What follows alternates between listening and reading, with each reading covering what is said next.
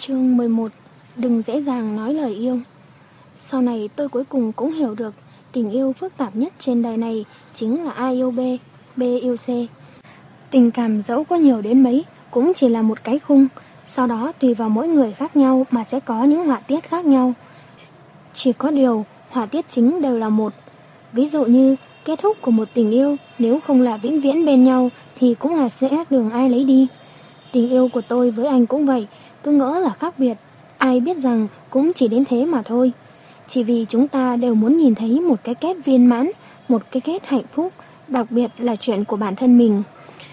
Trở về từ nông gia lạc, Vương Nghi Bối ra lệnh cho bản thân đặt toàn tâm toàn ý vào công việc, không được suy nghĩ tới những chuyện liên quan đến Trần Tử Hàn nữa.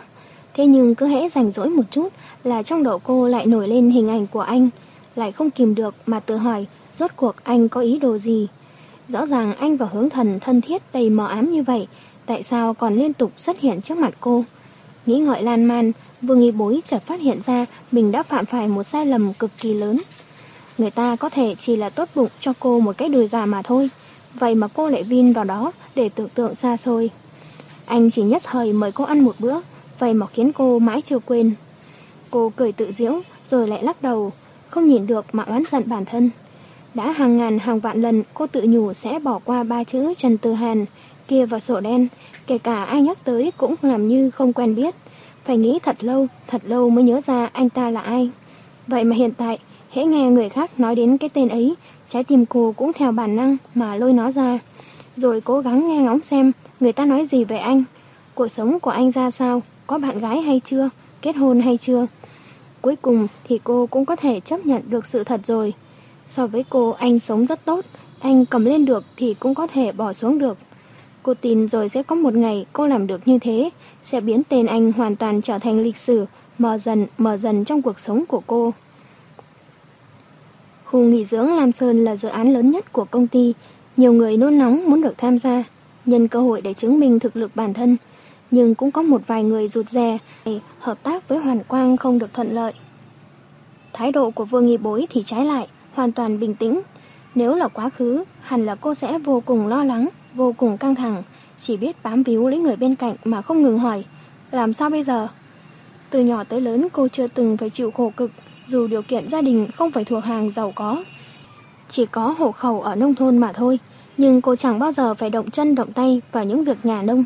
Hơn nữa bố mẹ còn nâng niu cô như bảo bối trên tay. Tính cách cô tùy hứng, muốn làm gì thì làm cái đó. Có lẽ trong cuộc đời, đến giờ phút này cũng chỉ có hai việc đả kích cô trầm trọng nhất, đó là trượt đại học và chia tay Trần Tử Hàn. Sau này mỗi khi nghĩ tới hai lần đau thương ấy, cô chỉ cảm thấy buồn cười.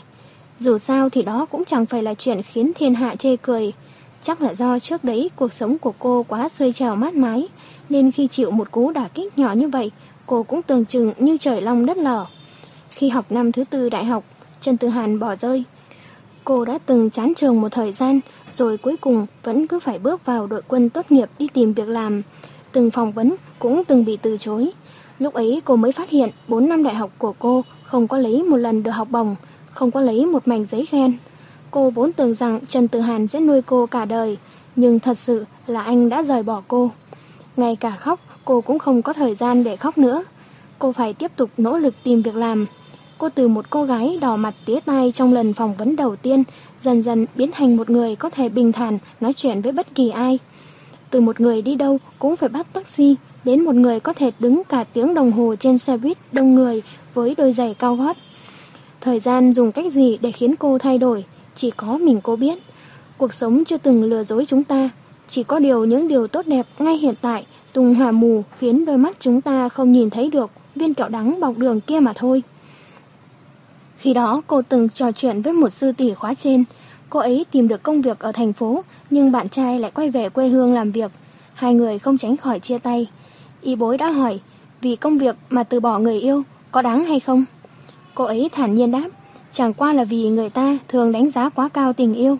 Thực tế nó không quan trọng như trong tưởng tượng của chúng ta. Nếu giao toàn bộ mọi thứ cho bản thân đặt lên vai một người đàn ông, đó là một điều xuẩn ngốc. Đây không phải vấn đề khách quan hay không, mà là bản thân cần phải học được cách sống độc lập. Công việc sẽ giúp người phụ nữ độc lập về mặt tài chính. Chỉ có tài chính độc lập mới giúp phụ nữ không còn phụ thuộc vào đàn ông. Cho dù yêu anh ta đi nữa, cũng sẽ không vì anh ta mà hy sinh mọi thứ. Y bối nghe xong những điều cô ấy nói, đã im lặng suy nghĩ rất lâu. Thời gian đó cô chẳng bao giờ nghĩ được rằng bản thân cũng sẽ có một ngày tự lập. Cô chỉ nghĩ đi theo Trần Từ Hàn, anh tới đâu cô cũng sẽ theo tới đó. Sau này cô mới biết mình đã sai. Vấn đề không phải là yêu hay không yêu, mà là cô đã tự biến mình thành một kẻ lệ thuộc vào người khác, không biết tự lo cho bản thân, càng không biết thế nào là tự lập.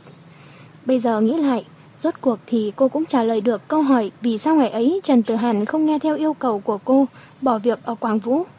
Nhưng hiểu cũng chỉ là hiểu mà thôi, dù sự việc có phát sinh một lần nữa, cô vẫn sẽ hành động như vậy. Cuộc sống không bao giờ lặp lại, cũng không có thuốc hối hận để mà uống. Gần hết giờ làm việc, hướng Vũ Hằng lười nhác đi đến bên cạnh bàn của Vương Y Bối, đứng trước mặt cô. Đi thôi, mời cô đi ăn. Vương Y Bối nhấc mí mắt nhìn hướng Vũ Hằng với vẻ hoài nghi. Cô làm sao quên được trò khôi hài lần trước khi anh ta mời cô đi ăn chứ? Hai, tuy rằng tôi rất muốn đi, nhưng để tránh cho bản thân chịu đả kích, vẫn không đi thì hơn. Hướng Vũ Hằng chống một tay xuống bàn làm việc của cô. Cô không dám à? Nói đi, lần này... Nói đi, lần này là vì chuyện gì? Hướng Vũ Hằng thu lại nụ cười trên mặt, nghiêm túc nói. Hình tượng của tôi trong mắt cô có vẻ tệ quá nhỉ? Tôi chỉ muốn mời cô đi ăn thôi. Hai ngày nữa cô lại phải đi tới Lam Sơn một thời gian khá dài rồi, nên mới muốn động viên cô một chút. Nếu cô thật sự không muốn thì thôi vậy. Vương Y Bối cầm túi sách. Thế mà anh không nói sớm. Được ăn cơm mà không mất tiền, không đi thật là uổng phí. Hướng Vũ Hằng để cho cô chọn địa điểm, nghe cái tên cô nói ra, anh không nén được cười lớn. Đúng là một cô gái dễ ghi thù, địa điểm cô chọn là một nhà hàng xa hoa, giá mỗi món ăn đều khiến người ta run sợ. Cô đang cố ý làm thịt anh đây mà. Xem ra là để báo thù anh, lần trước cố ý lừa cô đi, khiến cô trở thành kẻ thù của đối tượng xem mắt của anh. Lục Dĩnh sau khi cố ý gây sự cũng không dám có hành động nào khác nữa.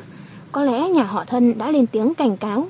Bên này, ông Hướng cũng chưa ra tay giúp con trai mình ngay, vẫn muốn chờ xem biểu hiện của Hướng Vũ Hằng thế nào. Có thể tự lực thoát ra khỏi nguy cơ khó khăn này hay không? Từ sau khi Quảng Vũ bắt đầu hợp tác với Hoàn Quang, Hướng Kỳ Lai bất ngờ cho gọi điện khen ngợi Hướng Vũ Hằng làm tốt, còn nói bữa cơm lần này lẽ ra phải để ông mời mới đúng. Hướng Vũ Hằng hôm nay vẫn duy trì tác phong lịch lãm như mọi khi. Lúc xuống xe mở cửa giúp Vương Nghi Bối, anh ta còn cúi người làm động tác rất trần, khiến mấy lời châm chọc chưa kịp nói ra miệng, Vương Nghi Bối đành nuốt chờ ngược lại. Thật chẳng biết hôm nay anh ta uống nhầm thuốc gì nữa. Trong lúc cùng hướng Vũ Hằng đi vào nhà hàng, Vương Nghi Bối chợt nhớ đến năm cuối đại học, sau khi phỏng vấn thất bại hàng loạt, cô đã mất hết niềm tin. Nói với Uông Thiền Ngữ rằng cô chẳng còn hy vọng xa vời kiếm được công việc tốt nữa. Chỉ mong sau này được một lần vào ăn cơm tại nhà hàng ngon nhất thành phố mà thôi. Vậy mà sau khi đã đi làm, cô lại tiếc không dám bước vào. Quá đắt, không phải không đủ sức trả, mà là cảm giác thích thú được vào đó ăn không thắng nổi nỗi đau tiền chảy ra khỏi ví. Hướng Vũ Hằng nhận thấy tâm trạng cô rất tốt, liền tiếp tục là một người đàn ông lịch thiệp. Kéo ghế ra, mời cô rồi anh mới ngồi xuống. Vương nghi bối rốt cuộc không chịu được nữa. Anh dỗ dành bạn gái cũng như vậy đấy chứ. Nhìn cũng có vẻ được, vừa phong độ vừa giáo dục tử tế, khác hẳn với bộ dạng lêu lỏng, phóng túng ngày thường. Hướng Vũ Hằng chợt kêu lên thảm thiết. Tôi mà phải đi dỗ dành phụ nữ à? Vừa nói anh ta vừa chớp mắt. Đây là đãi ngộ đặc biệt dành cho cô thôi. Những lời nói này cô mà tin thì đúng là kẻ đại ngu đần. Bồi bàn đưa thực đơn tới, hướng Vũ Hằng để cô gọi. Anh không kén chọn lắm, thế nào cũng được. Vương Nghi Bối lúc đầu còn từ chối, nhưng rồi cũng không thoái thác nữa. Dù mấy năm gần đây ngồi ở bàn ăn, cô rất ít khi tỏ ra kén chọn. Nhưng vì dự tiệc nhiều nên những khi chỉ có một mình cô lại càng kén ăn hơn. Y bối gọi đồ ăn xong, bồi bàn đi. Trước đây tôi từng khao khát được một lần tới nhà hàng sang trọng như này ăn cơm. Nghĩ đến quá khứ, cả gương mặt cô chợt sáng bừng lên. Năm xưa là khao khát, còn bây giờ đã thành hiện thực, thậm chí còn vượt qua cả mong muốn. Không ngờ cảm giác chờ mong lại hoàn mỹ đến thế. Vậy cô cũng nên tỏ ra cảm kích tôi, đã giúp cô thực hiện được giấc mộng đẹp chứ nhờ. Thôi đi, rõ ràng là anh phá tan giấc mộng đẹp của tôi thì có. Nếu không thì bây giờ tôi vẫn còn được chờ mong. Y bối cố tình tỏ ra xem thường. Hơn nữa, mới nghĩ đến đi cùng tôi tới đây là anh. Hai, vẻ mặt của cô quá khoa trương khiến hướng Vũ Hằng không khỏi bật cười. Thế cô mong là đi cùng ai? Bạn trai à? Sắc mặt Vương Y Bối chợt cứng lại. Một câu nói vô ý của hướng Vũ Hằng đã chạm tới đúng nơi thiếu phòng ngự trong trái tim cô. Đúng vậy, cô năm đó có một tâm nguyện là có thể cùng Trần Tử Hàn ăn những món ăn ngon nhất ở đây một lần. Quan trọng hơn là hai người có thể gánh vác nổi giá cao ngất trời kia. Quả nhiên là tuổi trẻ chẳng biết ưu sầu. Bây giờ cô không thể nghĩ ra được. Trong lúc cô đang huyễn tưởng cùng anh sống thoải mái, thì anh đang chờ mong điều gì? Hướng Vũ Hằng nhận ra sự khác thường của cô, mắt híp lại.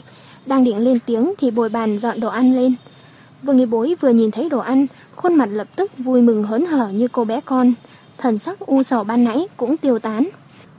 Bài học mà thời gian dạy cho chúng ta có thể không phải là sự dối trá, mà chỉ là cách đưa tâm trạng đang lộ rõ ràng trên mặt cất vào sâu trong đáy lòng mà thôi. Vương Nghi Bối vừa ăn không ngừng bình phẩm món ăn ở đây.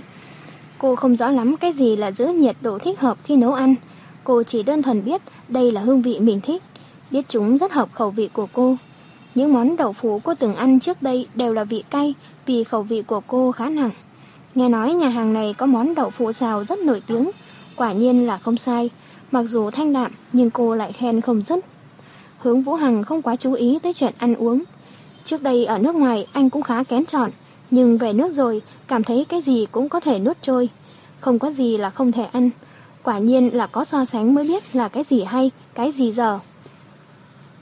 Trong lúc hai người họ đang ăn vui vẻ thì Vương Y Bối nhìn thấy bàn ăn gần đó có một đôi nam nữ thanh tú đang ngồi ăn cơm. Cô mở to mắt, cứ ngỡ nhìn nhầm, nhưng sự thật là thị lực của cô rất tốt. Thời đại học cô thích nằm sấp trên bàn xem phim trên máy tính. Phòng thấy vậy, tốt bụng nhắc nhở cô. Đừng có ngồi xem kiểu đấy, cậu nghĩ mắt cậu tốt lắm đấy hả? Lúc ấy cô trả lời, tốt, cực kỳ tốt, tớ chưa bị cận thị, hồi cấp 3 tớ còn ngồi đọc tiểu thuyết suốt từ sáng sớm đến tận buổi tự học tối. Đọc xong, ngẩng lên trước mắt đèn kịt một mảnh, dù trong phòng bật đèn sáng trang Như thế mà sau đó cũng không bị cận thị. Bạn cùng phòng sắc mặt không chút biến đổi bỏ đi, sau đó chẳng bao giờ quản việc mắt cô tốt hay không nữa. Lúc này Vương Y Bối nheo mắt, tay cầm đũa cũng buông xuống. Hướng Vũ Hằng quay đầu lại nhìn theo mắt cô. Anh thấy khó hiểu. Giám đốc của Quảng Vũ và con gái thứ hai nhà họ hướng quen nhau à? Quả nhiên, những người có thân phận xếp cùng một hàng luôn cùng nằm trong một phạm vi nhất định. Vương Y Bối lắc đầu. Chỉ thấy người ta trai tài gái sắc ngồi cùng một chỗ, thu hút ánh nhìn thôi. Nghe anh nói vậy thì có vẻ như họ rất môn đăng hộ đối. Càng nghĩ càng thấy đẹp đôi. Vương Y Bối không thân quen gì với thân Thiệu An. Trước đây qua Trần Tử Hàn, cô mới gặp anh ta một hai lần. Ngay cả nói chuyện cũng chưa từng nói với nhau một câu. Cô chỉ cảm thấy tò mò vì sao thân Thiệu An và Hướng Thần lại đi cùng nhau. Cô còn nhớ có lần từng nghe người khác nói Hướng Thần đã rời khỏi Quảng Vũ rồi. Tôi qua đó một chút. Hướng Vũ Hằng cười với Vương Y Bối, lập tức đứng dậy. Nếu như đã tình cờ gặp thì đương nhiên không thể làm như không thấy được. Vương Y Bối nhìn theo hướng Vũ Hằng, lòng đầy hối hận vì đã chọn chỗ ngồi này. Thành phố này thật nhỏ bé, đi đâu cũng gặp người quen cũ, lần nào cũng bị đánh động tới dây thần kinh, muốn giả vờ quên cũng không thể. Hướng Vũ Hằng tới chào hỏi, thân Thiểu An dù không mấy thoải mái, nhưng vẫn duy trì thái độ lịch sự.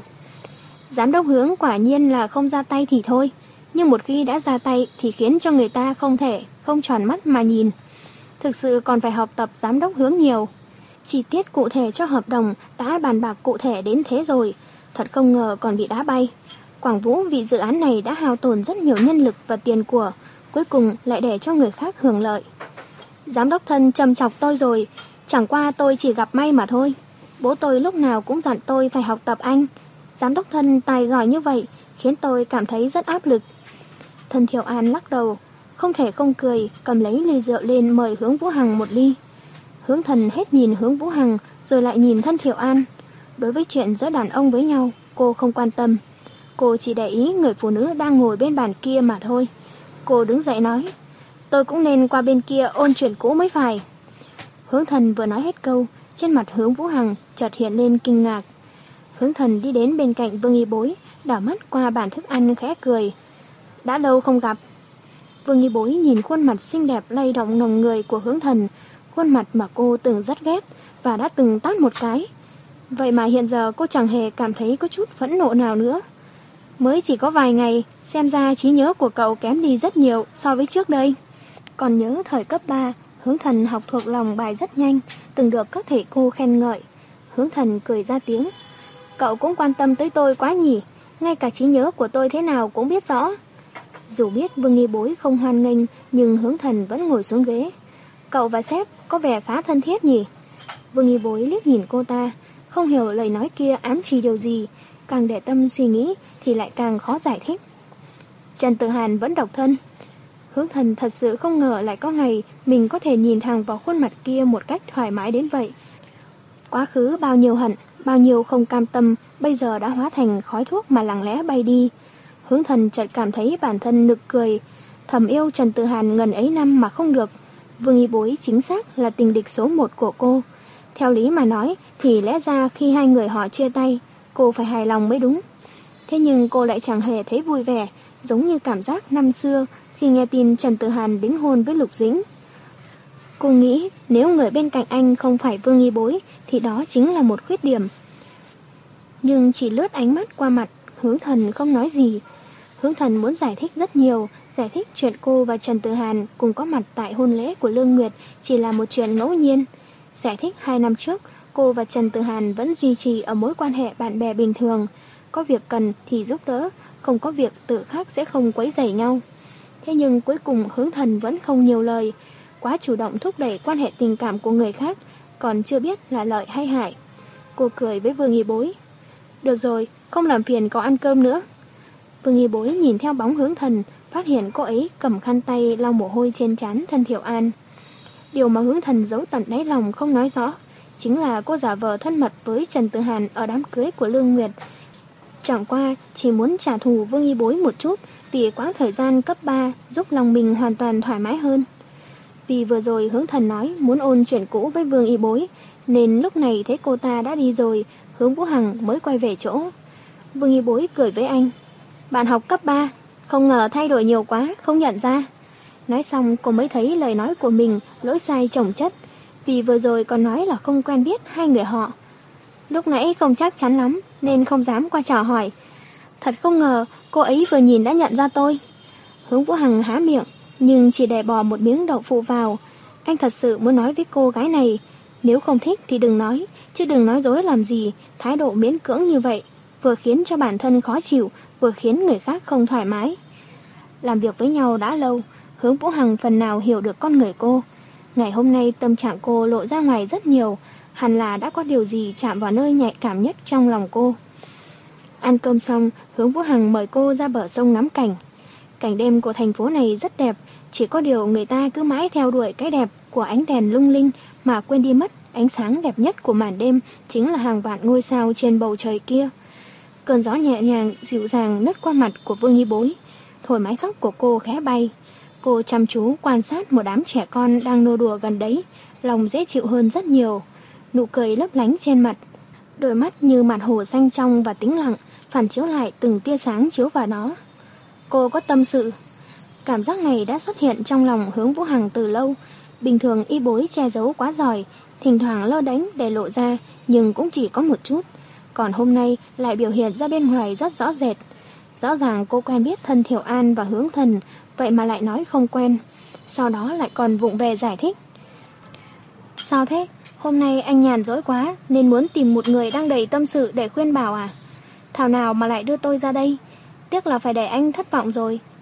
Chỗ này cảnh đẹp như vậy, làm gì có ai nỡ lòng tìm tới đây để tự sát chứ? Nên anh hãy từ bỏ cái ý nghĩ, tìm được một người đang tuyệt vọng ở đây đi. Vương Nghi Bối vô tư cười, khiến hướng Vũ Hằng không khỏi thở dài.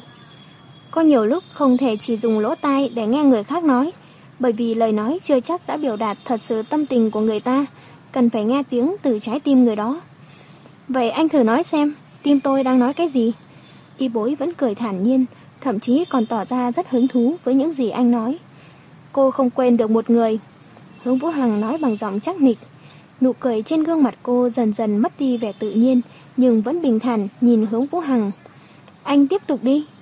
Có lẽ không phải là vì cô không quen được anh ta, mà chỉ là cô không muốn quên thôi. Vương Hy Bối nhếch môi, chỉnh đốn lại tâm trạng dối như mớ bỏng bong. Ồ, vậy thì đại sư, mong ngài cho tôi biết tôi nên làm thế nào mới có thể quên được. Tìm một người khác đến để đuổi người kia đi. Vương Hy Bối tròn mắt kinh ngạc, rồi đột nhiên phá lên cười. Không ngờ anh còn có tính hài hước như vậy. Anh diễn giỏi lắm, tôi phối hợp cũng không tồi phải không? Hướng Vũ Hằng không nói gì, chỉ yên lặng nhìn cô. Vương Nghi Bối hít sâu. Hơi lạnh rồi, phiền anh đưa tôi về. Cô không thể phủ nhận, mấy câu nói của hướng Vũ Hằng đã đả kích tới tâm tư vốn trôn sâu dưới đáy lòng cô. Không phải là cô không quên nổi Trần Tự Hàn, mà là cô không muốn quên. Cô một mặt khuyên nhủ mình phải quên đi anh ta, nhưng một mặt khác lại nhắc nhở mình. Nếu cứ thế quên đi thì tình cảm bao nhiêu năm ấy còn lại cái gì để ghi lòng tạc giả. Nếu ngay cả bản thân mình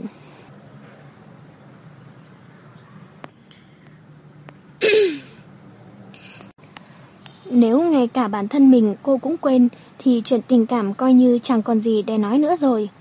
Thật sự là cô không muốn, không muốn quên anh. Đi làm mấy năm nay được mọi người giới thiệu cho rất nhiều người đàn ông ưu tú, nhưng cứ mỗi lần có ý định thử bắt đầu thì cô lại đều do dự, cuối cùng đóng cửa trái tim. Suy nghĩ đó hệt như khi cô mới học đại học năm đầu, lúc ấy cô tự nhủ với bản thân rằng chỉ cần biết Trần Tử Hàn có bạn gái mới, cô sẽ thôi hy vọng. Còn hiện tại, cô lại ngầm hứa hẹn với bản thân, chỉ cần anh kết hôn, cô sẽ đi tìm người đàn ông khác. Có lẽ đó mới chính là kết cục mà cô cho rằng viên mãn, hai người họ thật sự trở thành những kẻ xa lạ. Cô chưa từng nghĩ tới việc tiếp tục duyên phận với anh, nhưng buồn cười ở chỗ cô lại muốn đợi anh kết hôn rồi mới tìm cho mình một người đàn ông khác. Cô quá coi trọng đoạn tình cảm kia nên mới dùng cách này để tôn trọng tình yêu đã từng chiếm trọn tuổi thanh xuân của mình.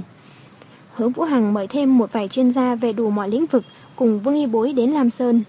Thực ra Lam Sơn cũng không phải một nơi xa xôi lắm, chỉ có điều vị trí tương đối hẻo lánh.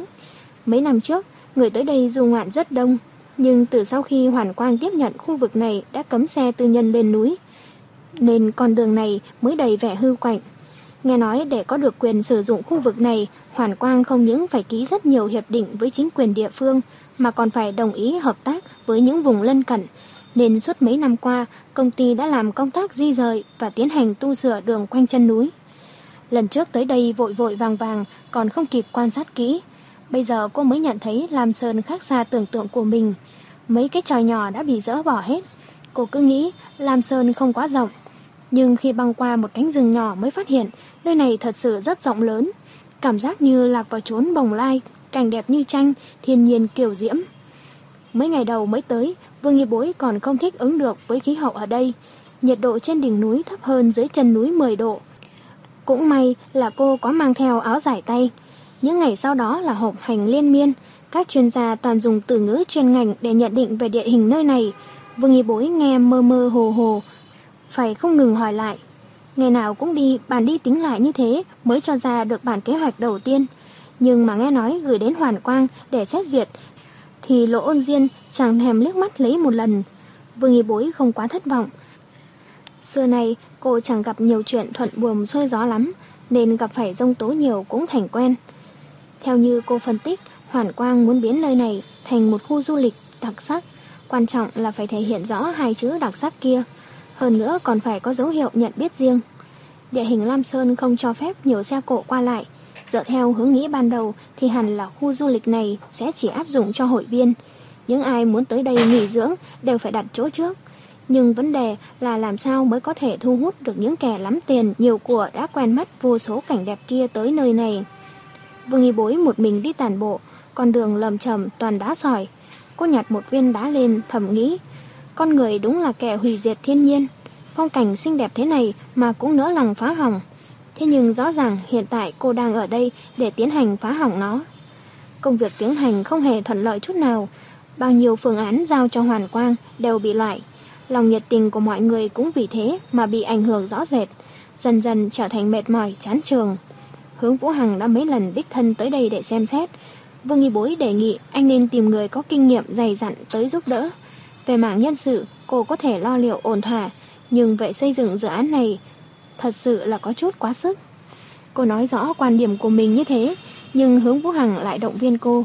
Cái gì cũng có lần đầu, không nên nản chí. cuối cùng y bối đành tiếp tục nỗ lực.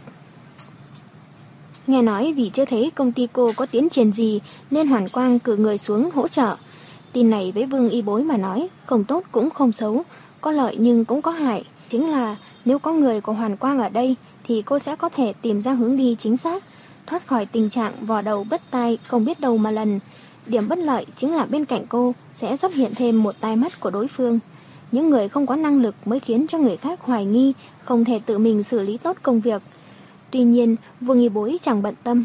Cô vốn không quá quen thuộc với công việc này, nên cũng không có yêu cầu cao với bản thân. Ăn cơm xong, Vương Y Bối và đồng nghiệp ra ngoài đón người của Hoàn Quang. Cô không quá tò mò về người này, chỉ mong người ta tới có thể giúp đỡ tiến bộ công việc được đẩy nhanh. Như vậy cô cũng được quay về nhà sớm. Mấy đồng nghiệp của cô thì tỏ ra khá háo hức, không biết người được cử đến là người như thế nào, thậm chí còn đánh cược với nhau xem là nam hay nữ, ngoại hình bắt mắt hay không. Vương Y Bối không tham gia, chỉ lặng yên nghe họ bàn tán, cảm thấy cũng vui tai. Xe đối phương vừa dừng lại, Vương Y Bối còn chưa kịp đi ra đón, thì trợ lý Ngô bên cạnh đã nhanh chân bước lên một bước. Trợ lý Ngô đã theo hướng Vũ Hằng khá lâu. Việc hướng Vũ Hằng giao dự án này cho Vương Nghị Bối khiến cô ta hoàn toàn không phục. Sau khi tới Lam Sơn, cô ta một mực không nghe theo sự sắp xếp của Vương Y Bối. Hơn nữa, còn y vào kinh nghiệm dày dặn của bản thân mà gạt cô sang một bên. Vương Y Bối hoàn toàn không để bụng. Cô là người được điều từ tổng công ty Mạc Xuyên về Hoa Thịnh. Trợ lý Ngô không phục cô cũng là chuyện thường tình. Mấy đồng nghiệp khác thấy vậy, tỏ thái độ bênh vực cô, cô cũng chỉ cười đáp lại. Cô không bận tâm người khác tranh đoạt danh tiếng gì với mình. Thế nhưng, khi lần nữa nhìn về chiếc xe kia, nụ cười trên môi cô lập tức cứng đờ. Cười tiếp thì không thể, ngừng lại thì trông thật kỳ dị. Cô thật không ngờ lại gặp được anh. Trần Tử Hàn mặc com lê, toàn thân toát lên phong thái nhanh nhẹn, từ đầu tới chân đều khiến người khác cảm nhận được sự cẩn thận tỉ mỉ trong tính cách. Khuôn mặt góc cạnh đầy tinh tế, không quá cứng nhắc, nhưng cũng không hề tỏ ra yếu thế. Kiểu tóc anh đè vẫn luôn đơn giản như thế, nhưng nhìn vào hoàn toàn không có cảm giác tầm thường. Trần Tử Hàn bắt tay với trợ lý ngô, khóe miệng hiện lên nụ cười xã giao. Ánh mắt anh bắt đầu di chuyển tới chỗ y bối, anh nhào mắt mỉm cười với cô. Nụ cười này mới thực sự là xuất phát từ nội tâm. Vương y bối còn tưởng anh sẽ nói gì, nhưng anh lại rất nhanh nhìn đi chỗ khác. Cô cúi đầu đôi mắt u sầu, không phải đau khổ, cô chỉ đang nghĩ làm thế nào lại để hai người tránh được cuộc diện đối mặt nhau hỏi những câu khách sáo. Trùng hợp quá, hay dạo này thế nào? Bữa tiệc tối phong phú hơn thường ngày khá nhiều. Từ sau khi bọn họ tới đây công tác, điều kiện sống ít nhiều cũng đã được cải thiện hơn. Hôm nay bữa ăn có cả phó tổng giám đốc của Hoàn Quang, nên càng được chăm nom hơn. Có thể không so bì được với tiệc rượu ở khách sạn cao cấp, có thể không so bì được với tiệc rượu ở khách sạn cao cấp, nhưng cũng đã là tốt nhất ở nơi này rồi. Cánh đàn ông ngồi một chỗ, vừa uống rượu vừa hàn huyên. vừa nghỉ Bối âm thầm quan sát Trần Tư Hàn. Anh không thể từ chối rượu mời của những người khác, chỉ có thể mỗi lần nhấp môi một chút, tính tại như tính cách của anh. Về mặt anh thể hiện rõ thái độ xa cách, bất luận người khác tầng bốc, nịnh bợ thế nào. Anh cũng có thể chỉ cần dùng giam ba câu để kết thúc, hoàn toàn không chút lưu tâm. Hai đồng nghiệp nữ ngồi bên cạnh Vương Y Bối đang khích lệ nhau đến mời rượu Trần Tử Hàn. Cô ngẩng đầu nhìn lên trần nhà, không lắp bất cứ thiết bị gia dụng nào. Thực sự cô không hề có ý định nghe bọn họ nói chuyện. Anh ấy đẹp trai quá, không biết có người yêu chưa nhỉ? Người như anh ấy nhất định yêu cầu cần cao lắm. Hơn nữa, anh ấy còn tự lực từng bước đi lên đến ngày hôm nay. Tốt hơn khối vị công tử bột lắm tiền từ khi lọt lòng. Nghe nói thời đại học anh ấy nổi tiếng lắm, tiếc là không được gặp anh ấy sớm. Hai người đồng nghiệp nữ cười với nhau. Vương Y Bối uống mấy ly cho phải phép, sau đó đứng lên lặng lẽ đi ra ngoài. Trăng đã lên cao, ánh sáng lạnh lẽo hòa lẫn vào với cơn gió. Cô ôm hai tay trước ngực, đi về phía một góc. Những lúc tâm trạng không tốt, cô thường leo lên nóc nhà, ngồi trên mái ngói và ngắm nhìn khoảng không rộng lớn. Mặc kệ mái tóc đã rối bù vì gió, cô cứ thế lặng lẽ nhìn lên bầu trời trống trơn, không một vì sao. Chỉ có một vầng trăng tròn sáng yếu ớt như một cô công chúa nhỏ. Rõ ràng bị những tầng mây mờ nhạt che phủ, nhưng vẫn cố tỏ ra đẹp đẽ, giống như một con người giả dối. Rõ ràng sống không hề vui vẻ, nhưng lại nỗ lực tỏ ra mình rất hạnh phúc. Y bối vô thức nhàn cười. Trước kia cô đã từng tưởng tượng ra dáng vẻ lúc làm việc của anh, vẽ đủ hình ảnh, thế nhưng chẳng thể nào so sánh với hiện tại được. Anh tự tin nổi bật, lời nói và cử chỉ đều có chừng mực. Biết lúc nào tiến, khi nào lùi. Rất tốt, rất phù hợp với thân phận hiện giờ của anh. Y bối không ngừng tự huyễn hoặc bản thân, cô chỉ đang nhân lúc hoài niệm quá khứ mà tranh thủ nghĩ về anh một chút. Năm xưa cô chỉ trích anh thay đổi, anh chỉ trích cô thay đổi, bọn họ đều không chịu thừa nhận rằng cả hai đều đã khác. Không còn coi đối phương là người quan trọng nhất nữa, hoàn toàn đã đánh mất chính mình. Đang đắm chìm trong dòng suy nghĩ miên man, phương Y Bối chợt bị tiếng ho khan làm cho giật mình. Trần Tử Hàn đứng đó, không biết anh đã ra đây bao lâu rồi. Vương Y Bối khẽ trao mày nhưng rất nhanh chóng, tươi cười trở lại. Sao anh còn chưa đi nghỉ? Chắc là anh đã bị chuốc khá nhiều, uống nhiều quá nên ra ngoài hóng gió chút cho tỉnh táo. Trần Tử Hàn tiến lại gần cô, ngồi xuống bên cạnh. Em ở đây hình như đã quen rồi. Vương Nghi Bối không biết anh rốt cuộc ra đây làm gì. Hơn nữa câu hỏi kia của anh, rõ ràng cô cũng vừa tìm ra được đáp án. Nhưng lúc này lại chẳng biết phải trả lời anh thế nào. Ở đây rất tốt, em rất thích. Ừ, môi trường đúng là rất tốt. Lần này Vương Y Bối thật sự đã cười ra tiếng. Anh đúng là ra dáng lãnh đạo, nói một câu bình phẩm rất hời hợt. Ừ, môi trường rất tốt, nhất định là đất thiêng mới có người tài, nên Phó Tổng Giám đốc Hoàn Quang mới được cử tới đây. Tuy nhiên nếu đã tới đây rồi thì cũng mong người tài không làm đất thiêng phải thất vọng. Trần Tử Hàn quan sát sắc mặt cô. Cô có thể nói một cách thản nhiên như vậy, dường như không còn là cô gái năm xưa nữa. Lạnh lẽo lúc này, không biết có phải là do gió mang tới hay không. Sự hụt hẫng xen lẫn mất mát cứ quanh quẩn trong lòng khiến anh khó chịu. Về sau Trần Tử Hàn từng nghĩ anh và cô giống như đang tham gia một cuộc đua chạy với thời gian. Lúc mới bắt đầu thì khí thế bừng bừng, dần dần uể oải mệt mỏi, dần dần cảm thấy mất hết sức lực, bắt đầu nghi ngờ liệu bản thân có thể tiếp tục chạy đến đích được hay không, cơ thể mình có thể chịu đựng được nữa hay không. Thế rồi lựa chọn từ bỏ, nghĩ rằng đó là quyết định tốt nhất cho bản thân. Chỉ có người ngoài cuộc đang đứng xem mới biết, họ chỉ cần nỗ lực thêm một chút nữa thôi là có thể chạm vào đích rồi. Khi ấy anh không kiên trì bảo vệ cô, không có lòng tin có thể cho cô tương lai mà cô ao ước. Anh bắt đầu cảm thấy cuộc sống quá mơ hồ, không nhìn rõ ngày mai thế nào. Trần Tử Hàn cười, cởi áo ra khoác lên người cô. Toàn thân Vương Y Bối cứng đờ lại, muốn cử tuyệt, nhưng khi quay sang nhìn thấy vẻ mặt anh, lại từ bỏ ý nghĩ ấy. Thái độ của anh rất thản nhiên. Nếu cô từ chối, thì rõ ràng là vì cô nghĩ luẩn quẩn trong lòng. Làm vậy thật kỳ lạ. Ngón tay cô chạm vào chiếc áo, có thể cảm nhận được hơi ấm của anh. Quá khứ đã có vô số lần như thế rồi, nhưng lần nào cô cũng cho đó là chuyện đương nhiên, chẳng bao giờ suy nghĩ xem hành động của anh có phải là đang biểu hiện cho tình yêu hay không. Đến hiện tại mọi thứ đã tan thành mây khói, cô lại sợ vì sự quan tâm này của anh mà cô càng không thể từ bỏ được. Vương Y Bối đột nhiên không muốn nói gì nữa, cô chỉ muốn ngồi đây yên tĩnh một lát, lặng ngắm gió thổi, ngắm cây cối khẽ lay động, lòng sẽ cảm thấy bình yên. Em thay đổi nhiều quá. Trần Tử Hàn chợt lên tiếng, anh nắm trong tay một hòn đá, không hiểu sao trong lòng rất khó chịu. Thay đổi tốt hay xấu? Cô dịu dàng nhìn sang phía anh. Cô từng vô số lần nói với bản thân, khi anh xuất hiện giữa cuộc đời mình, cô nhất định phải sống thật tốt, dù không tốt cũng phải giả vờ thật tốt. Nhận ra sự phức tạp trên mặt anh, cô lại mơ hồ có cảm giác sảng khoái như người vừa trả được thù. Thừa nhận đi Vương Y Bối, mày đang rất bất bình, mọi chuyện đã xảy ra rất lâu rồi, nhưng chỉ có duy nhất mày còn nhớ, còn đang hoài niệm nên mày mới không cam tâm.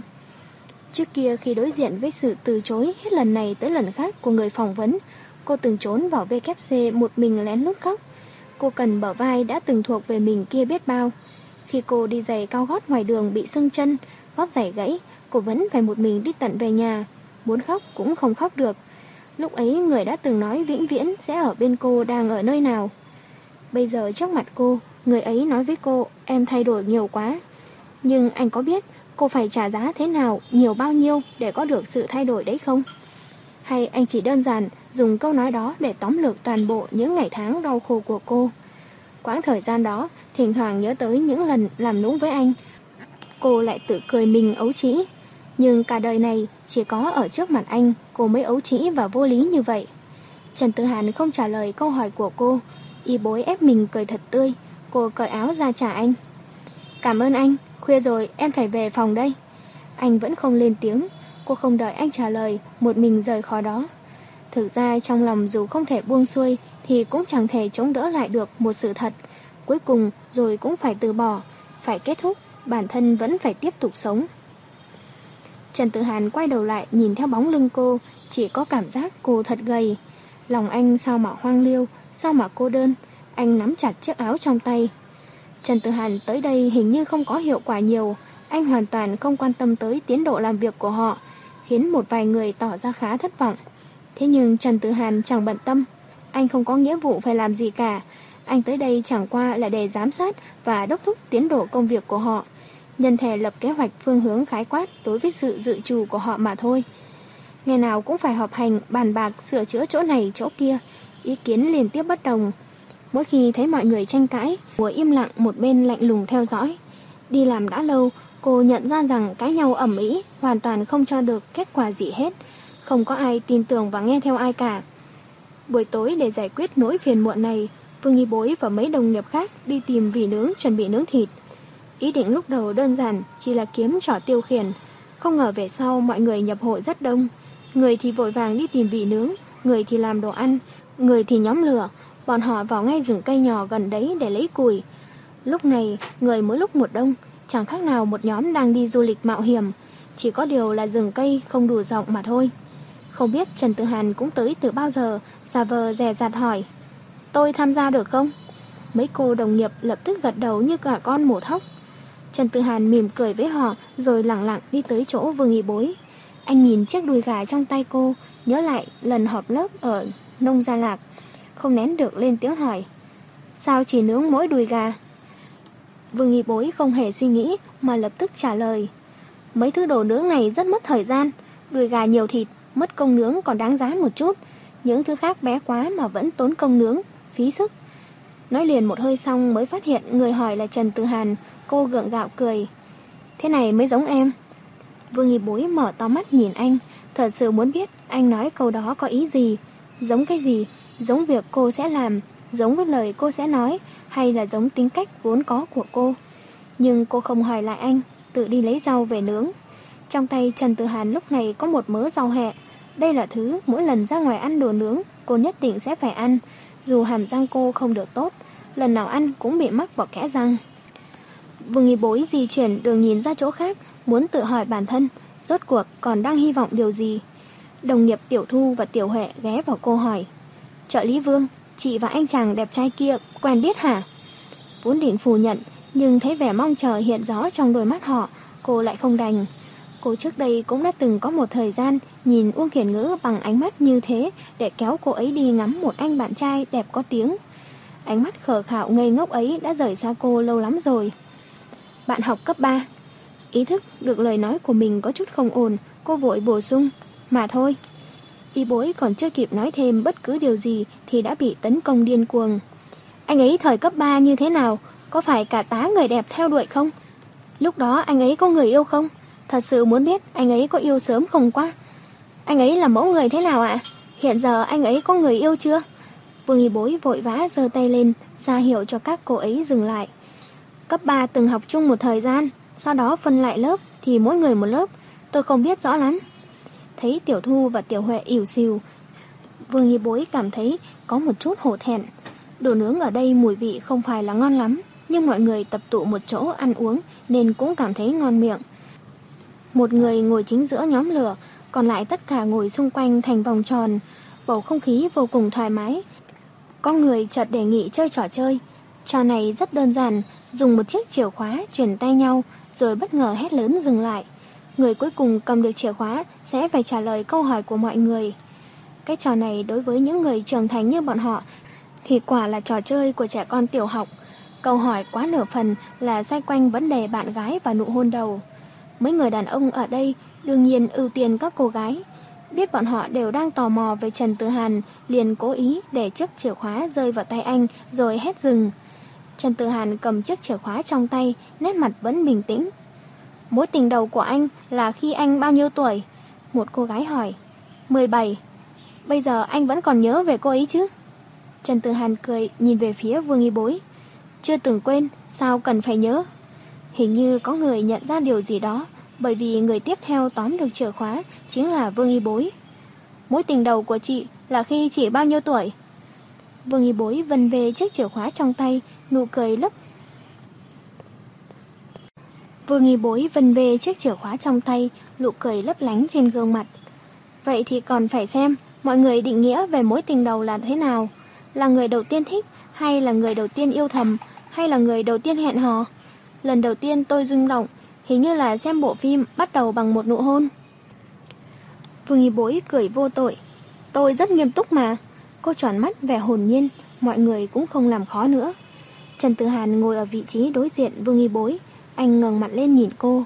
Ngày ấy anh không thích cô giới thiệu với mọi người anh là bạn trai của cô, anh làm việc ở nơi nào.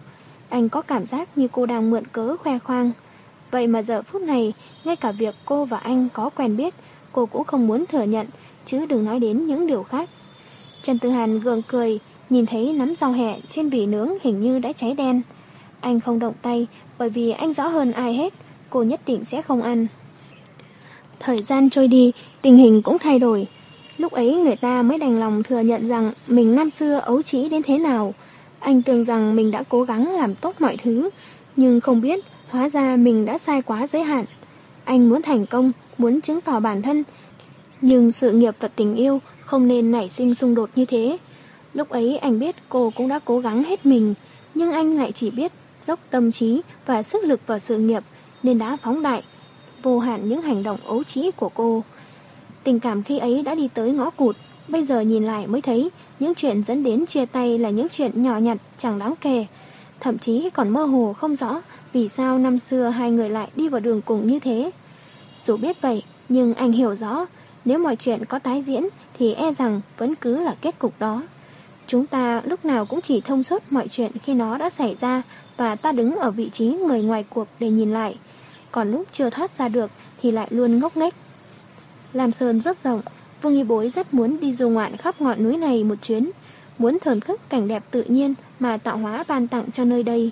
Cô vừa mới chuẩn bị xong mọi thứ, định xuất phát thì Trần Tử Hàn xuất hiện. Nghe nói em muốn đi ra ngoài thăm thú. Anh đảo mắt qua chiếc ba lô của cô. Trùng hợp, anh cũng đang có ý định đi tản bộ. Y bối xoay người lại nhìn anh, đang định từ chối thì thấy anh cười. Ánh mắt như muốn nói cho cô biết, anh biết thừa cô sẽ từ chối. Hơn nữa còn ẩn hiện ý thách đố xem cô có dám đi cùng anh hay không. Vương Y bối gật đầu. Chẳng có mấy khi có hứng thú. Trần Tử Hàn không nói gì, đường nhìn chậm rãi chuyển xuống đôi giày cao gót của cô. Vương Y bối vẫn thở ơ, trong lòng thầm nghĩ anh nhất định không biết được rằng năm đó sau khi hai người chia tay, cô đã một mình chạy lên núi trong bộ dạng rất điên khùng. Chân đi giày cao gót 10 phân, leo lên rồi lại chạy xuống, đến nỗi chân không còn cảm giác. Xuống núi rồi, cô cảm thấy rất tự hào, cảm thấy mình thật vĩ đại. Bởi vì trong quá trình chạy xuống, cơ thể dồn trọng tâm về đằng trước, cô có cảm giác như sắp lăn xuống. Nhưng không, cô vẫn khống chế được, vẫn bình an sống sót. Đến bây giờ cô đã quen với giày cao gót rồi, dù có đi đường dài cũng không sợ.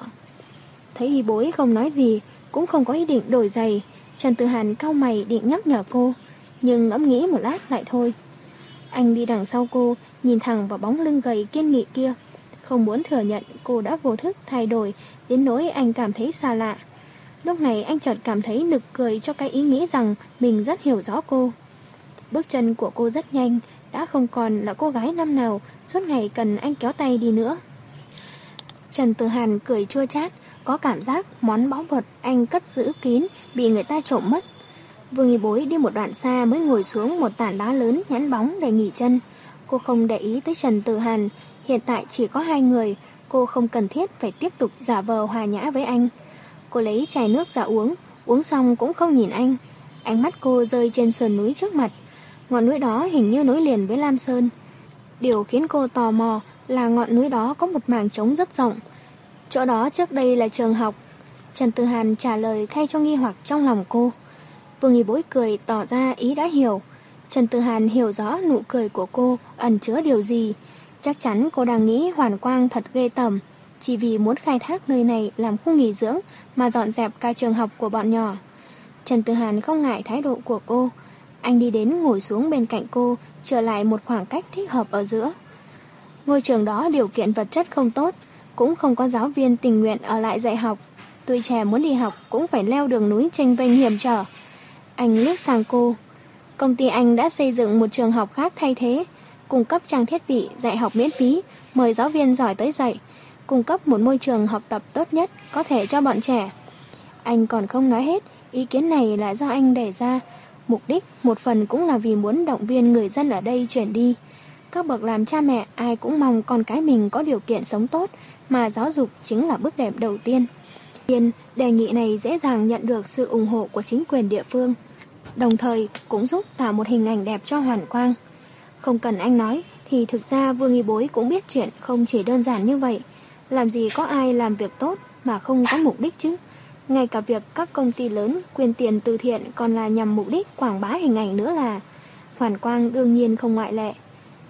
Thấy cô tiếp tục im lặng, Trần Tư Hàn cũng không có biểu hiện gì khác. Nghỉ ngơi một chút, Vương Y Bối quay sang cười với anh. Em chỉ muốn đi loanh quanh một chút, không có ý định khác. Anh muốn đi đâu thì cứ đi, không cần theo em đâu. Tốt nhất là đi hai con đường khác nhau. Nhưng anh lại đang nghĩ, lúc chúng ta đi cùng nhau, bây giờ nếu tách ra mà em có việc gì bất chắc, người khác sẽ nghĩ anh thế nào đây? Vẻ thản nhiên của anh khiến cô chợt tức giận không rõ lý do. Chẳng lẽ em bị giã thú ăn thịt hay sao? Cái đó không chắc. Vương nghi bối nhếch môi cười nhạt, tiếp tục đi về phía trước. Cô phát hiện con đường này mang giày cao gót thật khó đi. Ngón chân dễ dàng bị thụt xuống. Sau mấy lần gót giày cô bị thụt, Trần Tử Hàn mới nói. Có thể đi con đường đằng kia, không có đá vụn và bùn đất.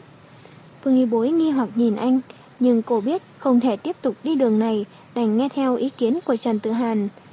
Cô không ngờ đây là một con đường nhân tạo, dù không rộng nhưng bề mặt khá bằng phẳng. Cô đã tới đây lâu như vậy mà không phát hiện ra, không tránh khỏi tò mò vì sao anh biết. Trần Tư Hàn giải thích qua loa. Trước kia từng tới đây một thời gian. Anh ở đây suốt mấy tháng trời. Đầu tiên là tới thuyết phục người dân ở đây di rời.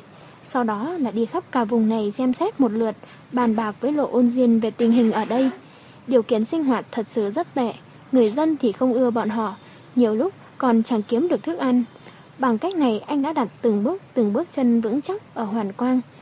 Anh không gia đình chống lưng nên anh muốn cuộc sống thế nào thì phải dựa hoàn toàn vào mình. Vương Y Bối không hỏi thêm, dù có thể nhận ra trong ánh mắt anh có gì đó không bình thường.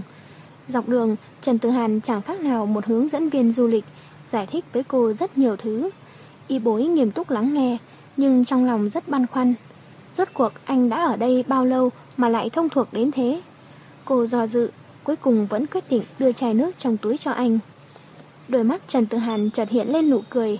Từ sau khi gặp nhau, đây là lần đầu tiên cô chủ động tốt với anh. Anh có thể cảm nhận được, thỉnh thoảng cô để lộ ra tâm trạng bực bội và sự căm ghét trong mắt. Trần Tử Hàn nhận lấy chai nước, thành thật nói. Đằng trước có một con suối. Vương Y Bối liếc anh một cái. Chẳng cần nói cô cũng có thể nhận ra được anh quen thuộc nơi này đến thế nào. Biết rõ chỗ nào nghỉ chân được, chỗ nào có cảnh đẹp, chỗ nào có suối. Cô không muốn suy nghĩ quá nhiều lý do anh hiểu nơi này. Cô nhắc nhở bản thân, đừng tìm hiểu anh quá kỹ, giảm đi được chút nào, tốt chút ấy. Trần Tử Hàn dừng chân, uống hết hai chai nước, rồi đi tới phía trước, ngấy nước suối. Đây là lần đầu tiên Vương Y Bối được thấy nước suối trong suốt như vậy. Cô không kìm được đi tới dùng tay, hứng nước để uống. Hương vị mát lạnh hoàn toàn khác với nước uống hàng ngày. Dòng suối xanh trong đến mức nhìn rõ lớp đất bùn dưới đáy. Cô cố ý thỏ tay xuống khuấy khuấy. Một lát sau, nước nổi lên những vần đục ngầu, nhưng lại chờ thêm một chút nữa, toàn bộ đất cát lại lắng xuống, nước lại trong veo như cũ. Chỗ này thật giống một viên ngọc quý. Cô không nén được khẽ than. Trần Tử Hàn hưởng ứng. Đất thiêng người ta, bồng lai tiên cảnh chính là như thế này. Ánh mặt trời bị tầng tầng lớp lớp, lá cây cản lại, bầu không khí bị bao vây giữa rừng cây rất lâu, không thể tuần hoàn. Cô từng rất muốn đi du lịch với một người đàn ông, chỉ có hai người với nhau. Hôm nay có lẽ là ông trời dành cho cô một cơ hội để bù đắp tiếc nuối lớn nhất trong cuộc đời. Cô gạt bỏ thành kiến về những ngày đã qua, thoải mái tán gẫu với anh. Chỉ có điều nhất mực không đề cập tới quá khứ. Cô tự nhủ, có lẽ chỉ có gạt bỏ thành kiến mới có thể buông nỗi không cam lòng này, mới là cái phao tốt nhất để cứu lấy mình. Hai người quay về tới nơi thì trời đã tối, Vương Nghi Bối vẫn cố gắng giữ khoảng cách với Trần Tư Hàn. Cô không muốn người khác nhìn mình với vẻ mặt dò xét. Cuộc họp buổi tối, Vương Y Bối trình bày rõ ràng vấn đề lấy nhiệm vụ bảo vệ môi trường làm ý tưởng thiết kế kiến trúc nơi này. Điểm khác biệt với các khu du lịch truyền thông là sẽ bảo toàn cảnh vật nơi đây đến từng cành cây, từng ngọn cỏ. Trợ lý Ngô là người đầu tiên phản đối, nhưng lần này Y Bối rất kiên quyết. Dự án là do cô đứng mũi chịu sào, nếu như thất bại, cô sẽ tự tìm tới Tổng Giám đốc chịu tội. Mọi người họp tới tận khuya, đầu tiên là trao đổi về bố cục địa hình nơi này, sau đó là cách thức vận chuyển nguyên vật liệu lên đây. Ý tưởng của y bối đưa ra là không thiết kế quá nhiều cầu kỳ, xa hoa mà trái lại giản dị sẽ là phong cách chủ đạo. Đối với cảnh quan nơi này, cô đã ít nhiều quen thuộc. Ở đây sẵn có rất nhiều đá, hoàn toàn có thể tận dụng để xây những căn nhà đá nhỏ. Bề ngoài không cần mài nhẵn nhụi, mà sẽ để so le tự nhiên như thế. Trong phòng sẽ được lắp đặt trang thiết bị hiện đại. Ý tưởng này của cô là hoàn toàn có căn cứ.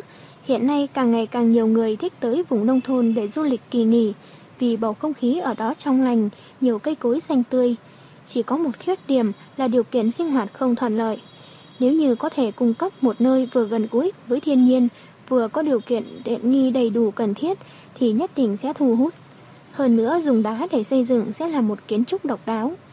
Vương Y Bối còn suy nghĩ tới một việc bên ngoài những căn nhà đá sẽ trồng các ruộng rau xanh, cho phép khách du lịch có thể vào tự chọn loại mình thích, tự nấu ăn.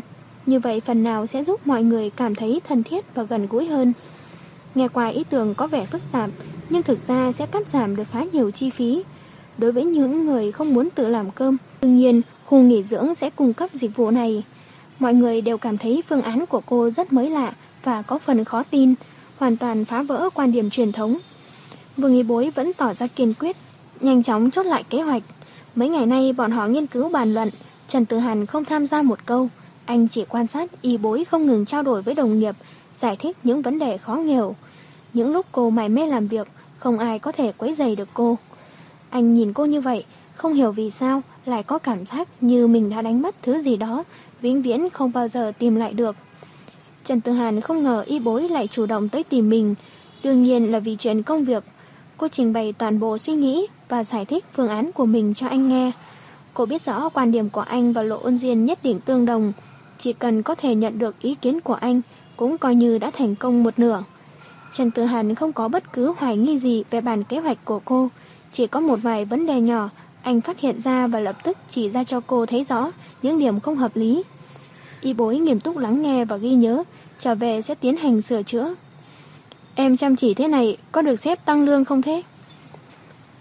Trần Tử Hàn muốn phá vỡ bầu không khí nghiêm túc ngột ngạt này, tiếc là quan hệ hiện tại giữa họ chẳng còn gì để có thể nói với nhau. Anh có thể ý kiến trực tiếp với sếp của em. Vương Y Bối cười. Cô sẽ không bao giờ nói ra rằng khi ở trước mặt anh, cô vĩnh viễn không muốn tỏ ra mình là một kẻ nhu nhược, không có trí tiến thủ. Cái này có thể cân nhắc. Anh thản nhiên nói, ngón tay chỉ vào một chỗ ý bảo cô sửa chữa. Vương y bối kinh ngạc, người đàn ông trước đây từng bị cô chê là học rốt văn. Vậy mà hiện giờ anh chỉ cần liếc mắt qua văn bản một lần đã nhìn thấy sờ hở. Dự định sẽ ở lại Hoa Thịnh lâu dài sao? Anh biết cô lâu nay vẫn làm ở công ty này. Vương y bối ngẩng đầu. Anh định săn đầu người đấy à? Từ hàn cười. Anh chỉ đang nghĩ, em làm việc ở đấy lâu rồi, chắc là đãi ngộ rất tốt. Sau này mời anh đi ăn một bữa chắc không thành vấn đề. Cô nhíu mày nhìn anh. Trần Tử Hàn lại gõ gõ xuống tập tài liệu. Ý muốn nói mình đang dùng thời gian riêng tư để giúp đỡ cô. Vương Y Bối trợn trừng mắt, quay đầu đi giả vờ không thấy. Thấy cô như vậy, nỗi phiền muộn trong lòng anh tan biến. dáng vẻ cô lúc này mới thật sự giống cô trước đây. Hễ bất mãn là sẽ lộ rõ ra ngoài mặt để mọi người xung quanh đều biết cô đang tức giận. Phương án lần này gửi đến Hoàn Quang, nghe nói Lộ Ôn Diên rất hài lòng. Nghe được tin tức đó, Vương Y Bối mới thấy nhẹ người. Họ rời khỏi Lam Sơn về tới công ty.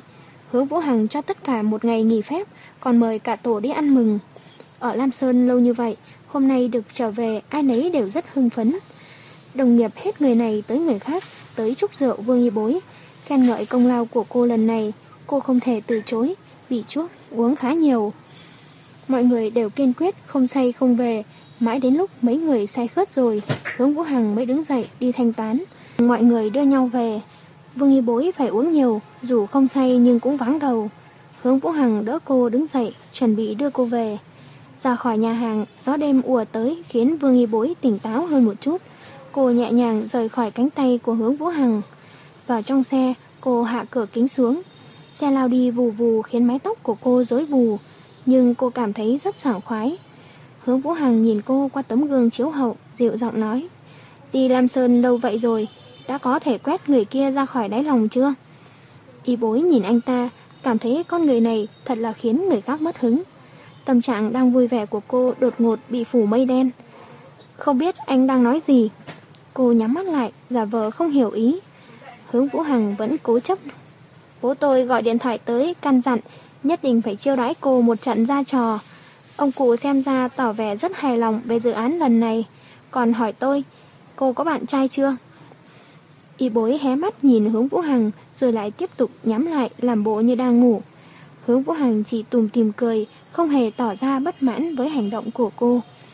Tới trước cửa khu chung cư, Vương Y Bối lập tức mở mắt, xuống xe bằng tốc độ nhanh nhất. Cô loáng thoáng cảm nhận được ánh mắt sâu xa của hướng Vũ Hằng, nhưng cô không muốn nghĩ nhiều về nó, cũng không muốn có bất cứ dây dưa gì với anh. Y Bối đang đứng trước cửa xe, đang định nói tạm biệt với hướng Vũ Hằng, thì anh ta hạ cửa kính xuống, lên tiếng trước khi cô kịp nói. Bây giờ trả lời được rồi chứ? Cái gì? Cô tỏ ra ngây ngô không hiểu, vẻ mặt vô cùng thích thú. Hướng Vũ Hằng giơ tay chống lên cửa sổ xe. Bố tôi hỏi cô có bạn trai chưa? Cô không thể khiến tôi không hoàn thành nhiệm vụ được. Cô cũng biết tính bố tôi rồi đấy. Nếu tôi làm không xong, ông cụ nhất định ngày nào cũng gọi điện tới cầu nhau. Giúp đỡ sếp trừ lo giải nạn cũng là một trong những trách nhiệm của cô đấy. Vương Y Bối gượng gạo cười. Chắc là chủ tịch chỉ thuận miệng hỏi đùa thôi, không có ý gì đâu. Nhỡ có ý khác thì sao? Hướng Vũ Hằng không chịu từ bỏ, sự kiên định trong mắt càng thêm rõ ràng. Anh nhìn thẳng cô. Cô phản ứng như vậy cho thấy cô còn chưa có bạn trai. Nếu cô không ngại, tôi... Ngại, Vương nghi Bối vội thốt ra, không để hướng Vũ Hằng nói tiếp. Sắc mặt hướng Vũ Hằng chợt hiện lên vẻ khó xử. Anh chỉ muốn thăm dò cô một chút. Đúng là bố anh có ý định hợp tác anh và cô. Trong lòng anh vốn không có tâm tư này, nhưng lúc nghe bố nói ra, anh không hề có ý thoái thác. Có điều anh không phải kiểu người thích ép buộc người khác, nên mới thăm dò ý của cô. Thật không ngờ cô lại nhanh chóng từ chối, không một chút do dự như vậy. Trong lòng anh chợt nổi lên một chút buồn phiền. Cô biết tôi định nói gì sao? Vương y bối im lặng. Anh rời mắt từ trên mặt cô xuống cái bóng của cô đổ dưới ánh đèn xe nhợt nhạt. Tôi nghĩ chúng ta có thể thử xem. Đây đã là cực hạn mà anh có thể biểu đạt ra ngoài rồi. Anh tin cô hoàn toàn hiểu. Vì sao? Y bối ngẩng đầu, sắc mặt nghiêm túc. Tôi nghĩ tôi thích em. Y bối nhìn hướng Vũ Hằng rất lâu, chợt cô cười. Thích tôi ở điểm gì? Em làm việc nghiêm túc, gặp chuyện gì cũng rất bình tĩnh, biết cách đối xử với mọi người, năng lực cũng rất tốt. Vương Y bối khẽ gật đầu. Cảm ơn anh, nhưng mà trò đùa này của anh không buồn cười chút nào. Với lại hôm nay không phải cá tháng tư. Khóe miệng hướng Vũ Hằng mấp máy. Cuối cùng không nói gì thêm. Vương Y bối vẫy tay chào anh, sau đó quay người đi. Hướng Vũ Hằng nhìn theo bóng lưng cô, biết chắc cô sẽ cự tuyệt, nhưng anh vẫn muốn nói rõ lòng mình. Nói rõ ra rồi, bị cự tuyệt thẳng thùng, rồi mới có thể tự nhủ với bản thân, đó là kết quả cuối cùng.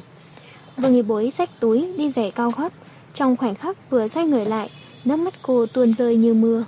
Cô rất muốn nói với hướng Vũ Hằng, những gì anh nói đều là ưu điểm của cô, đều là những thứ mà người khác khen ngợi cô. Nhưng trái tim cô phiền muộn, bởi vì cả đời này vĩnh viễn sẽ chẳng có ai thích cô vì khuyết điểm của cô cả. Sẽ không còn ai sau khi biết rõ khuyết điểm của cô mà còn nói với cô, sao em lại đáng yêu đến thế được chứ? Còn ai nữa không? Ai có thể coi khuyết điểm của cô trở thành điểm đáng yêu đây? Sẽ không còn nữa, không còn ai có thể trốn học tới quá nét với cô, dù anh rất ghét nơi ấy. Không còn ai kiên trì giảng đi giảng lại bài tập vật lý cho cô, dù biết cô không chăm chú lắng nghe.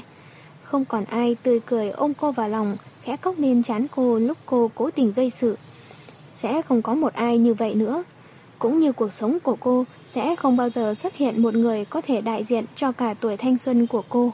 Không bao giờ nữa. Nước mắt chỉ khi chảy ngược vào trong lòng, ta mới biết mùi vị của nó là đắng cay, là chua chát. Quãng thời gian đã mất sẽ không bao giờ trở về được nữa.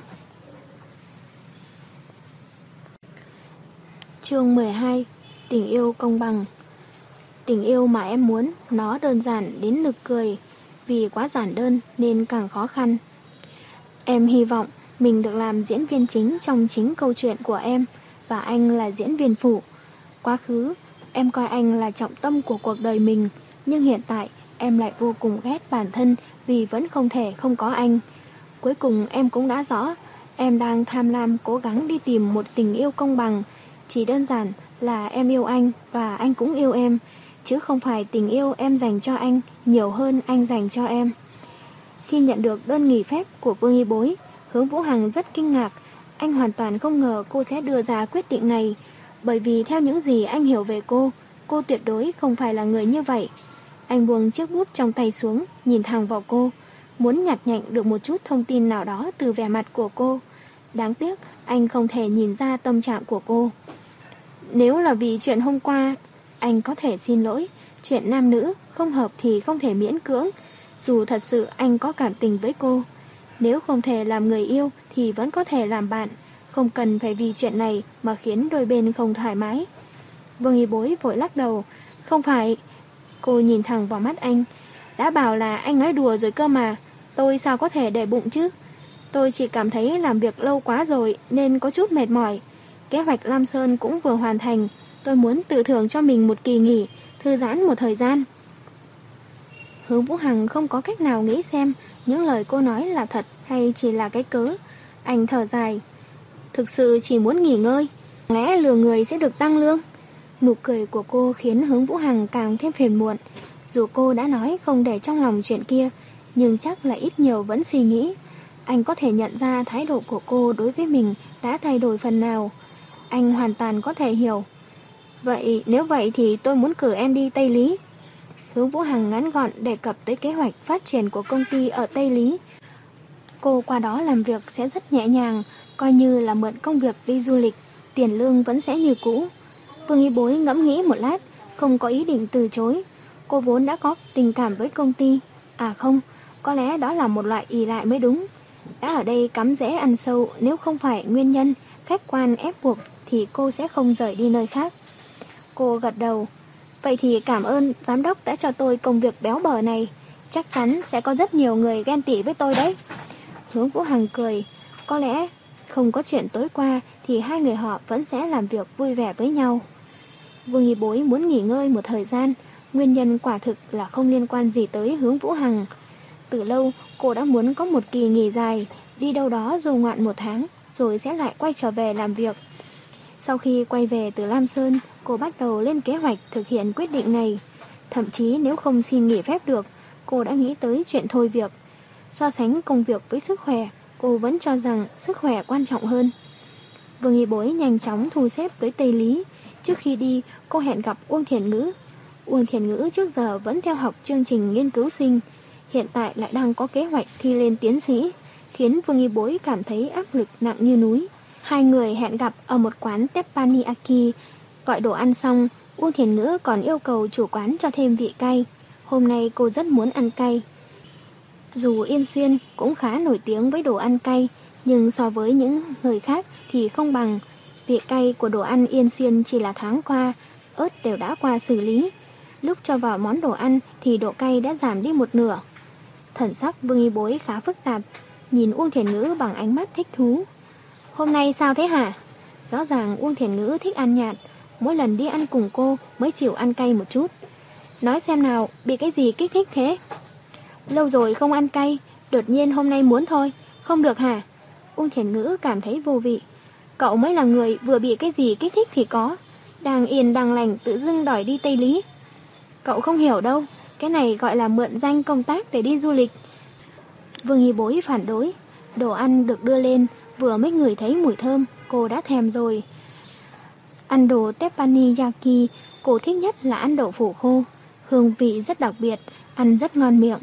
Uông Thiền Ngữ vừa ăn, vừa nhìn Vương Y Bối. Này, thật sự không phải cậu bị cái gì đả kích đấy chứ? Hai, Vương Y Bối than thở. Tớ đang rất khinh bỉ bản thân vì trước đây không biết cái gì gọi là du lịch hiện giờ muốn lập lại trật tự một chút, không phải do chịu đả kích mãnh liệt gì cả. Uông Thiền Ngữ bật cười, nhìn Vương Y Bối bằng ánh mắt sâu xa nghe nói lần trước cậu nhận được một dự án hợp tác với Hoàn Quang. Vương Y Bối im lặng nhìn Uông Thiền Ngữ, biết chắc cô ấy chưa nói hết câu. Hiện tại, dự án đó hình như được Trần Tử Hàn phụ trách. Vương Y Bối tiếp tục ăn, không dừng động tác. Cô chỉ liếc qua Uông Thiền Ngữ một chút. Cậu nắm tin tức nhạy bén quá nhỉ? Uông Thiền Ngữ đặt đôi đũa trong tay xuống, khẽ nghiêng người về phía trước, nhìn Vương Y Bối. Vẫn không được sao? Y Bối vẫn ăn như bình thường. Uông Thiền Ngữ lại trái ngược hoàn toàn với cô. Vẫn không buông xuôi được sao? Vương Y Bối không chịu được ánh mắt của Uông Thiền Ngữ nữa. Cuối cùng cũng phải buông đũa. Không phải, chỉ muốn đi du lịch một chuyến thôi. Trước giờ không có cơ hội như thế. Hồi học đại học tớ cũng chẳng đi đâu chơi. Sau đó đi làm lại không có thời gian. Bây giờ muốn tranh thủ đi một chuyến. Dù phải thôi việc cũng được. Nhưng mà sếp của tớ không có ý định thả người đi. Nên mới giao cho tớ công việc kia. Dù thế nào cũng phải nề mặt người ta một chút. Uông Thiền Ngữ nhìn cô như thể đang xác định điều gì đó. Một lúc sau mới gật đầu. Cũng được, nên ra ngoài thăm thú. Nhưng không được quên mang quà về cho tớ là được. Còn một điều cuối cùng, Uông Thiền Ngữ không nói ra. Hồi còn học đại học, cô từng gặp Trần Tử Hàn. Hai người còn đi ăn một bữa. Lần đó, Trần Tử Hàn đại diện Hoàn Quang tới ký thỏa thuận gì đó với trường đại học của cô. Có lẽ là cung cấp thiết bị giảng dạy. Nhưng cô nghĩ những chuyện này có nói ra cũng không quan trọng đối với y bối. Không phải là vì Trần Tử Hàn không quan trọng với cô ấy, mà là dù có muốn có tin tức về anh ấy thế nào đi chăng nữa, thì cô ấy cũng không muốn nghe được từ miệng người khác. Hai người tiếp tục ăn, món nào món đấy đều ăn hết sạch, vừa ăn vừa uống không kiêng dè gì. Đến khi quay về nhà, Uông Thiền Ngữ, cả hai đều bị đau bụng, nhưng vẫn còn nằm trên giường vừa ôm bụng vừa mắng mò lẫn nhau rồi phá lên cười. Vương Y Bối ôm lấy tay Uông Thiền Ngữ. Cô thật sự cảm động. Cuộc đời này của cô vẫn còn một người bạn tốt như vậy ở bên cạnh. Có thể cáu giận, thấu hiểu cô. Lúc cô gặp phải khó khăn, cô ấy đều sẵn sàng giúp đỡ cô. Lúc cô vui vẻ, cô ấy cũng ở bên chung vui. Trước đây cô vì những thứ đã đánh mất mà tiếc nuối, mà buồn bã, mà thất vọng. Hiện tại, cô trân trọng tất cả những gì mình đang có, cẩn thận nâng niu những thứ nằm trong tay mình. Chuyện mà Vương Nghi Bối không ngờ nhất chính là hướng Vũ Hằng cử Giang ỉ Phi đi Tây Lý cùng mình. Tò mò, nhưng cô không hỏi nhiều. Dẫu sao cũng không ảnh hưởng gì tới cô. Cô cứ làm tốt công việc của mình là được. Thân phận của Giang ỉ Phi có phần đặc biệt. Vương Nghi Bối hạn chế tiếp xúc với cô ta. Thế nhưng cô gái này lại không nghĩ như vậy. Lúc ngồi trên máy bay còn chủ động bắt chuyện với Vương Nghi Bối. Chị giỏi thật đấy. Nghe nói phương án xây dựng khu Lam Sơn là do chị đề ra. Lối suy nghĩ rất độc đáo em rất thích. Đấy là công lao của mọi người. Y bối cười, không muốn nói quá nhiều. Giang Nghị Phi tình ý nhận ra Vương Y bối giữ khoảng cách với mình, nên cũng không nói gì nữa, mà chỉ cười cho qua chuyện. Vương Y bối không hiểu lắm về con người Giang ỷ Phi, cũng không có ý định tìm hiểu. Từ lúc xuống máy bay, điện thoại của Giang ỷ Phi reo liên hồi. Hễ nghe máy là cô ta lại khai báo với đối phương mình đang ở đâu, rồi lại dặn dò người đó không cần lo lắng, không cần tới thăm. Cô ta có thể tự chăm sóc tốt cho bản thân, sẽ nhanh chóng quay về. Vương Y Bối chứng kiến cảnh tượng này không thể phủ nhận, cô rất ngưỡng mộ, huống hồ lại là một người đàn ông xuất chúng như thế. Giang ỉ Phi cúp máy, Vương Y Bối lập tức than thở. Ông xã của em đối xử với em thật tốt. Giang ỉ Phi cười, sắc mặt không vui không buồn. Ừ, phần lớn thời gian đều như vậy, nhưng mà hôn nhân cứ tốt đẹp mãi cũng không nên. Nếu bị đối phương quản lý quá gắt cao sẽ cảm thấy mình như bị nhốt vào một cái lồng lớn, cảm thấy mất tự do, rất muốn được ra khỏi đó để hít thở bầu không khí bên ngoài. Vương Y Bối cất tiếng trêu. Hóa ra hiện giờ em đang ra ngoài hít thở cho thoáng khí hả? Bị nhốt trong lồng sắt cũng chưa chắc đã là chuyện xấu. Dẫu sao thì phần lớn mọi người đều thích chui vào đó, thích bị ràng buộc. Nơi ở của hai người ở Tây Lý điều kiện khá tốt, công việc cũng khá nhẹ nhàng, đúng là đãi ngộ hậu hĩnh của công ty. Ở chung được một thời gian, Vương Y Bối nhận thấy Giang Y Phi có thể sống cùng được. Cô ta rất hiếm khi làm phật ý người khác. Hễ có ý kiến bất đồng, cô ta sẽ không cố ý làm khó người khác, nhưng cũng không hoàn toàn nghe theo ý đối phương. Cô ta biết giữ vững quan điểm của mình, đồng thời tôn trọng người khác. Hai người ở cùng cũng khá vui vẻ. Vương Y Bối vừa dọn dẹp phòng mình, vừa nhìn Giang y Phi ngồi ăn mì gói, khóe miệng bất giác cong lên. Dù trong mắt người khác, Giang Hỷ Phi có là một người ngồi tít trên cao, nhưng thật ra cô ta cũng sống một cuộc sống bình thường như bao người khác mà thôi. Không có bất cứ điểm gì khác biệt. Sau khi kết hôn với Lộ Ôn Diên, cô ta vẫn có thể giữ nguyên tính cách của mình, hơn nữa còn không hề tỏ ra kiêu căng hay làm cao. Với Vương Y Bối, cô ta làm được như vậy đã là rất khó rồi. Chỉ ra ngoài đi dạo, cô muốn đi cùng không? Ở chung ít ngày, nhưng Y Bối đã rất quý Giang Nghỉ Phi, chủ động lên tiếng mời.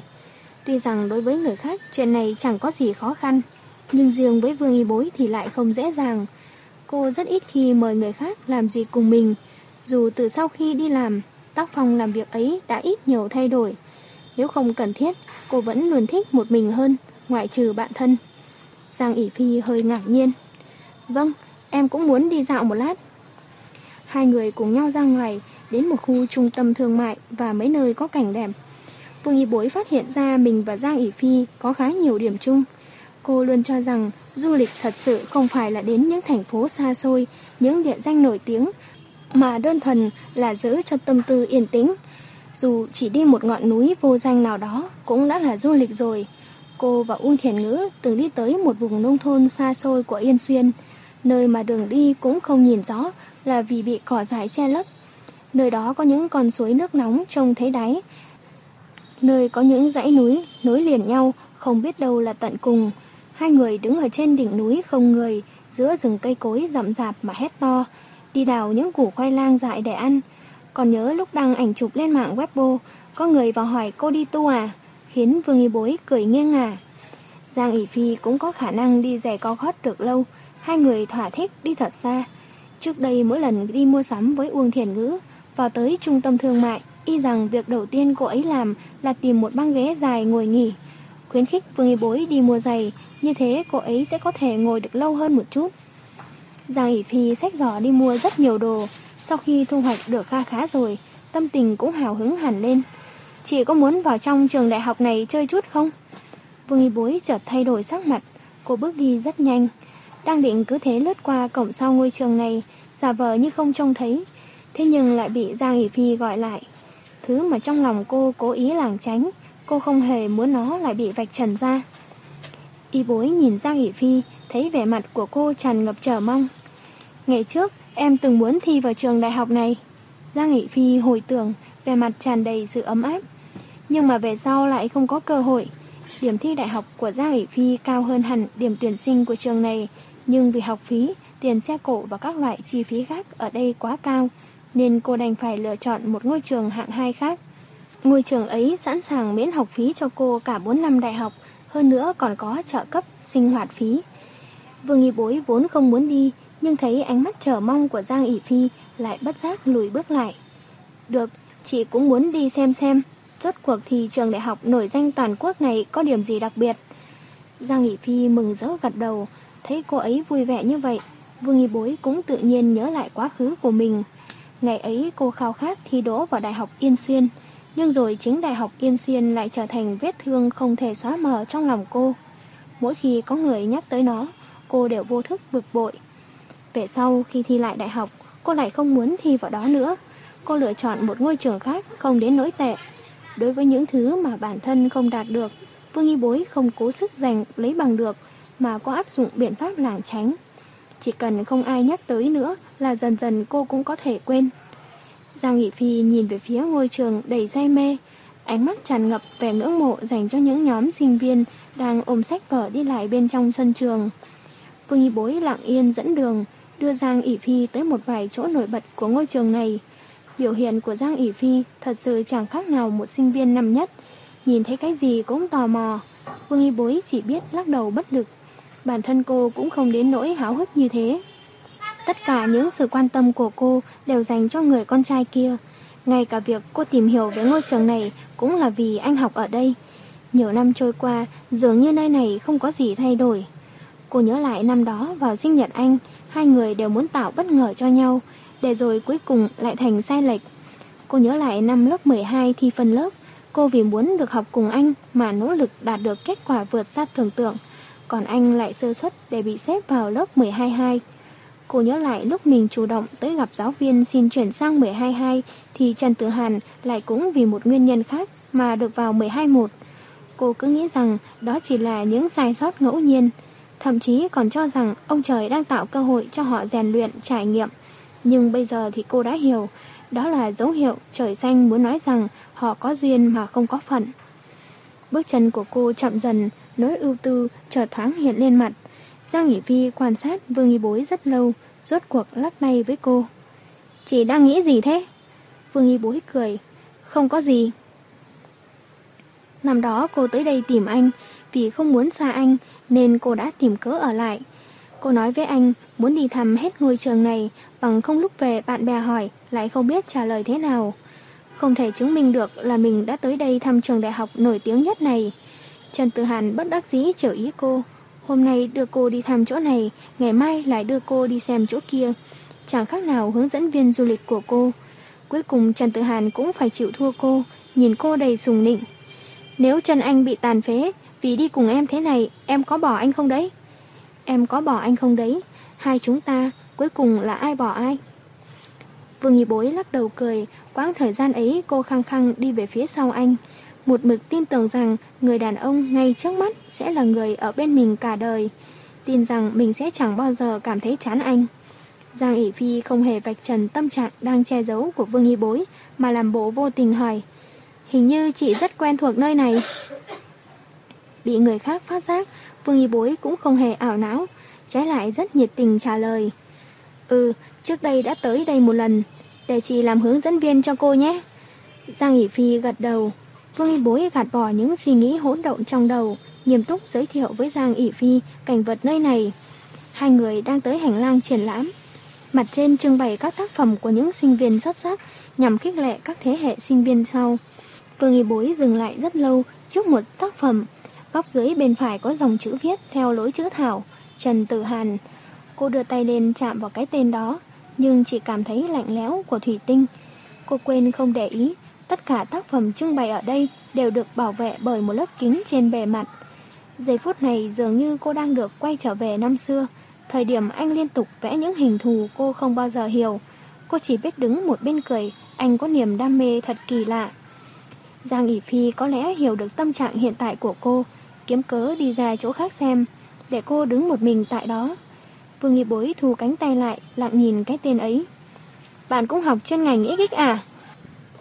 Có người đi qua, thấy cô nhìn vào tác phẩm kia, tưởng cô học về nó nên tiến lên hỏi. Không phải, xem bừa thôi. Đối phương tỏ ra thất vọng, nhưng một lúc sau lại hào hứng trở lại. Thế có phải bạn cũng thấy bản vẽ này rất được không? Vẻ mặt cô gái hiện lên vẻ chờ mong và chút hồn nhiên của tuổi trẻ. Đôi mắt ánh lên một chút ngây ngô, một chút ngượng ngùng. Phương Y Bối không nỡ nói những câu khiến cô ấy phải thất vọng, thầm thở dài trong lòng rồi đáp. Ừ, rất tốt. Mình cũng thấy vậy, cô gái hưng phấn hẳn lên. Mình nói cho bạn biết nhé, anh ấy không chỉ giỏi chuyên môn, Vương Y Bối yên lặng đứng nghe mất vài phút đồng hồ. Bạn quen anh ấy à? Vẻ mừng rỡ trên mặt cô gái chợt biến mất, thay thế bằng một sự hụt hẫng, đôi môi cũng mím lại. Mình dù có muốn cũng không được ý, anh ấy đã tốt nghiệp lâu rồi. Vương Y Bối cười, thế sao trước kia không tóm lấy cơ hội? Cô gái bất giác đỏ bừng mặt, anh ấy có bạn gái rồi. Lòng Vương Y Bối chợt quặn thắt, có thể đợi họ chia tay mà. Nói xong câu này cô mới nhớ tới một lời thoại kinh điển của một bạn nào đó. Tấn công đi, có bạn gái chứ đâu phải là đã kết hôn. Dù kết hôn cũng có thể đợi người ta ly hôn mà. Sắc mặt cô gái lại biến đổi, lời nói cũng cuống quýt cả lên. Không thể, mình cũng không có ý đó. Hai người họ rất yêu nhau. Anh ấy đối xử với bạn gái tốt lắm.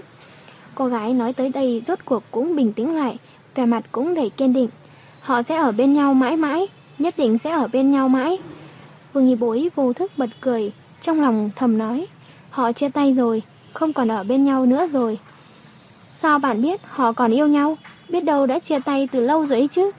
Cô gái lắc đầu, không đâu, anh ấy tốt với người yêu lắm, chia tay làm sao được. Anh ấy nhất định không nỡ chia tay đâu, người yêu anh ấy thì lại càng không nỡ. Vương Nghi Bối cười đầy mỉa mai, quả nhiên chúng ta đều thích một cái kết cổ tích, cho dù chuyện đó chẳng liên quan gì tới mình. Cô gái nhận thấy vẻ châm chọc trên mặt Vương Y Bối, cho rằng cô đang tỏ ra xem thường. Cô gái cảm thấy là vì Vương Y Bối không biết tình cảm tốt đẹp giữa anh và bạn gái, nên mới có thái độ như vậy. Anh ấy rất tốt với người yêu, dù có bận đến mấy cũng vẫn dành thời gian gọi điện để nói chuyện với người yêu. Mỗi lần đi ăn, anh ấy đều chọn món rẻ nhất, quần áo cũng rất ít mua. Đấy là vì muốn tiết kiệm tiền để tới trường của chị kia và mua quà tặng chị ấy. Anh ấy học rất xuất sắc, có công ty lớn mời anh ấy về làm việc. Bao nhiêu người muốn có cơ hội đó mà còn không được. Thế mà anh ấy lại từ chối, là vì anh ấy muốn về làm việc ở thành phố mà người yêu anh ấy đang sinh sống. Nếu có bạn trai tốt với mình như vậy, bạn có bỏ không? Cô gái nói liền một hơi, cảm thấy mình quá nhiều lời rồi, tự dưng nói với một người xa lạ nhiều thứ như vậy mà chẳng phải là chuyện của mình. Huống hồ những tin tức này đều là cô tốn rất nhiều công sức mới thu thập được. Vì thế nói xong, cô liền quay đầu đi thẳng. Vương Nghi Bối nhìn theo cô sinh viên kia, những điều đó thật sự đã xảy ra ư. Cô cho rằng bản thân đã ôn tập đi, ôn tập lại những chuyện này N lần rồi, nhưng trong bài tập ôn tập của cô lại hoàn toàn không có những nội dung ấy. Cô tuyệt đối không biết một chút nào về những sự việc được thốt ra từ miệng người kia. Mọi người đều rõ ràng, nhưng cô lại không hề biết. Lần thứ hai tới khu vực trưng bày tác phẩm này, Vương Y Bối lại nhìn vào cái tên rồng bay phượng múa kia, rốt cuộc không còn giữ được bình tĩnh nữa. Dự án khu nghỉ dưỡng Lam Sơn rốt cuộc cũng bắt đầu khởi công, mọi thứ đều đã được chuẩn bị xong. Hướng Vũ Hằng gọi điện yêu cầu Vương Y Bối quay về, dù sao thì dự án này cô cũng phụ trách từ đầu. Bây giờ mà giao lại cho người khác thì có vẻ như không tôn trọng cô. Chỉ có điều, Vương Nhi Bối tỏ ra không mấy hứng thú, cũng nói rõ không ngại người khác tranh công đoạt vị gì cả. Nói chuyện với cô xong, hướng Vũ Hằng chỉ biết lắc đầu cười. Sao anh lại quên được chứ? Cô không phải là người đặt công việc lên trên hết. Tính cách của cô có rất nhiều chỗ tùy hứng, cho dù cô có che giấu, cố gắng, nhưng thỉnh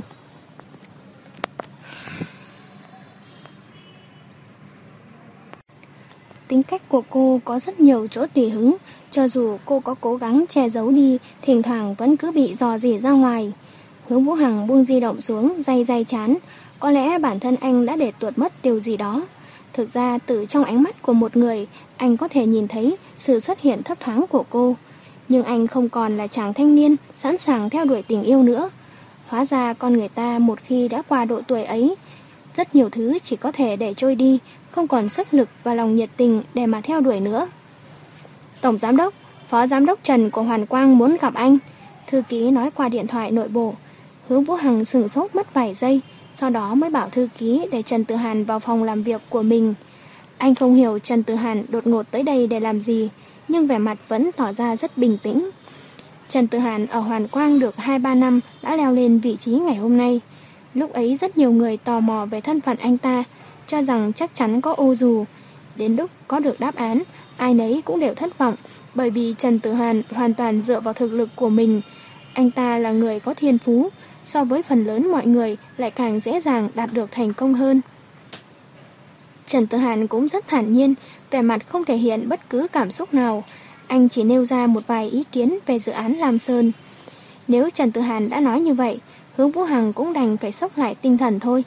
Nghe giọng điệu của Trần Tử Hàn, anh cũng cảm thấy khâm phục. Chỉ nói đơn giản có mấy câu mà đã thể hiện rõ Trần Tử Hàn đang giành lợi ích về cho Hoàn Quang. Nếu như hướng Vũ Hằng không chú ý, nhất định sẽ bị Trần Tử Hàn dắt mũi. Cách đây khá lâu, hướng Vũ Hằng từng nghe nói khi Trần Tử Hàn còn ở Quảng Vũ, có một lần tới Hoàn Quang để thương lượng ký kết hợp đồng với Lộ Ôn Diên. Khi ấy đã lừng lấy bốn phương, Trần Tử Hàn đã khiến cho Lộ Ôn Diên phải thỏa hiệp. Cũng vì thế mà sau này Lộ Ôn Diên rất xem trọng Trần Tử Hàn, không màng tới việc sẽ đắc tội với Quảng Vũ để săn đón bằng được Trần Tử Hàn về bên mình. Trần Tử Hàn tới rất nhanh, đi cũng rất nhanh. Từ đầu tới cuối không hề khiến hướng Vũ Hằng có bất cứ nghi ngờ gì. Mãi cho tới một ngày, thư ký đột nhiên hỏi anh một câu. Sao anh Trần kia lại tới Hòa Thịnh chúng ta nhỉ? Hướng Vũ Hằng đang định trả lời là về dự án Lam Sơn, thì chợt dừng lại suy nghĩ. Cứ coi như là về dự án Lam Sơn đi, cũng đâu cần phải đích thân anh ta tới. Huống hồ đây cũng chỉ là một việc nhỏ nhặt, hoàn toàn không cần tới phó tổng giám đốc như anh ta nhọc công. À, anh ta thấy công ty của chúng ta đãi ngộ nhân viên tốt. Hướng Vũ Hằng làm nhảm hồ đồ. Sau đấy anh bắt đầu chú ý hơn tới Trần Tử Hàn. Lần tiếp theo lại là Trần Tử Hàn tới. Đợi anh ta ra về, Hướng Vũ Hằng mới đi ra bàn thư ký hỏi. Vừa nãy anh ta nói gì với cô? Anh ta hỏi trợ lý Vương phụ trách dự án Lam Sơn có đang ở công ty không? anh ta cần có việc bàn bạc với chị ấy. Trong đầu hướng Vũ Hằng chợt nổi lên vẻ mặt của Vương Y Bối.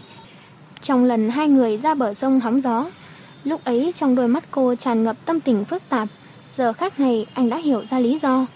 Lần thứ ba Trần Tự Hàn tới, hướng Vũ Hằng làm như vô tình nói ra miệng rằng trợ lý Vương phụ trách dự án sắp từ Tây Lý trở về. Anh có vấn đề nào không hiểu có thể đợi cô ấy về nói chuyện. Và sau hôm ấy, Trần Tử Hàn không xuất hiện ở Hoa Thịnh nữa. Vương Nghị Bối và Giang ỉ Phi ở Tây Lý chơi vui đến quên cả đất trời, còn rủ nhau đi nhảy búc ghi. Mãi cho tới khi phải rời khỏi đây, quay về công ty mà vẫn còn luyến tiếc. Hai người treo chọc lẫn nhau, chẳng ai thấy nhớ nhà cả, đúng là mất gốc. Thế nhưng dù có mất gốc đi chăng nữa, thì các cô vẫn phải ngoan ngoãn mua vé máy bay trở lại Yên Xuyên. Vừa xuống khỏi máy bay, Vương Y Bối lập tức cảm nhận được nhiệt độ Yên Xuyên còn thấp hơn cả ở Tây Lý rất nhiều. Có lẽ mùa đông cũng sắp tới rồi. Mùa thu của Yên Xuyên đôi khi có thể bị sao nhãng bỏ quên. Mới hôm qua còn mặt trời trói rọi trên đỉnh đầu. Hôm sau nhiệt độ lập tức đã tụt hơn 10 độ mà chào đón mùa đông. Ngay cả một bước chuyển ngoặt dần dần cũng không có. Trước đây Vương Y Bối cảm thấy thời...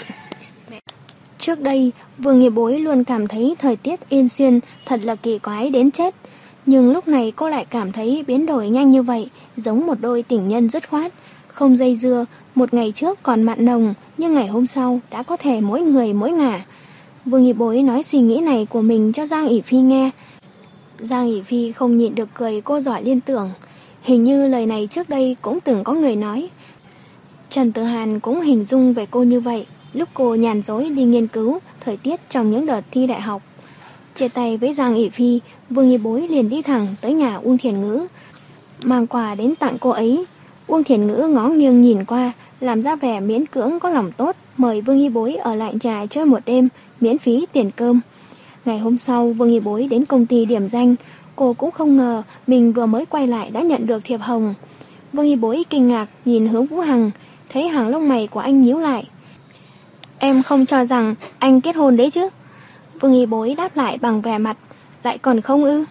Mở thiệp cưới ra, thấy tên cô dâu chú rẻ, Vương Y Bối vẫn còn chưa hết băn khoăn. Cô làm sao có thể ngờ được chứ? Hướng thần và thân Thiệu An kết hôn. Họ lại còn mời cô đến dự. Hướng Vũ Hằng đưa cho cô một số điện thoại, nói là của hướng thần để lại, nhắn cô liên lạc với cô ta.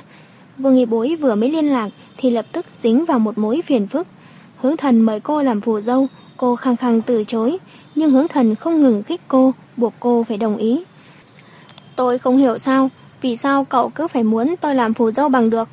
Vương Y Bối nghĩ mãi mà thấy buồn cười, quan hệ giữa cô và hướng thần chẳng tốt đẹp chút nào. Không, phải là cực kỳ tệ mới đúng. Cậu cứ tới đi, nhất định sẽ không hối hận đâu. Vương Y Bối nhìn điện thoại vừa ngắt, Hình như đối phương đang dùng chiêu đánh vào lòng hiếu kỳ của cô bằng một bí mật nào đó mà cô không biết. Buổi tối Vương Nghị Bối gọi điện thoại về nhà cho mẹ, kể chuyện đi tới Tây Lý của mình. Khi nào có dịp, nhất định sẽ đưa bố mẹ tới đó chơi. Chuyện đi chuyện lại, cuối cùng nhắc tới việc Lương Nguyệt kết hôn. Bây giờ lại thêm một người bạn cũ hồi cấp 3 cũng sắp kết hôn, còn mời cô làm phù dâu.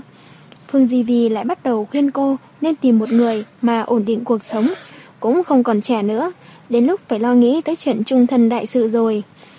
Trước đây mỗi khi nghe mẹ nói, cô đều thoái thác, nhưng lần này cô lại buông xuôi, còn nhờ bố mẹ để ý xung quanh giúp mình kèo lỡ mất người đàn ông tốt. Cúp máy vừa nghỉ bối ngã nhào lên giường, cô đưa tay lên trước ngực. Đột nhiên cô cảm thấy nơi ấy không còn đau nữa, chỉ còn lại một chút, một chút xót xa mà thôi. Vương Y Bối suy nghĩ rất lâu, cuối cùng quyết định tới dự hôn lễ của hướng thần.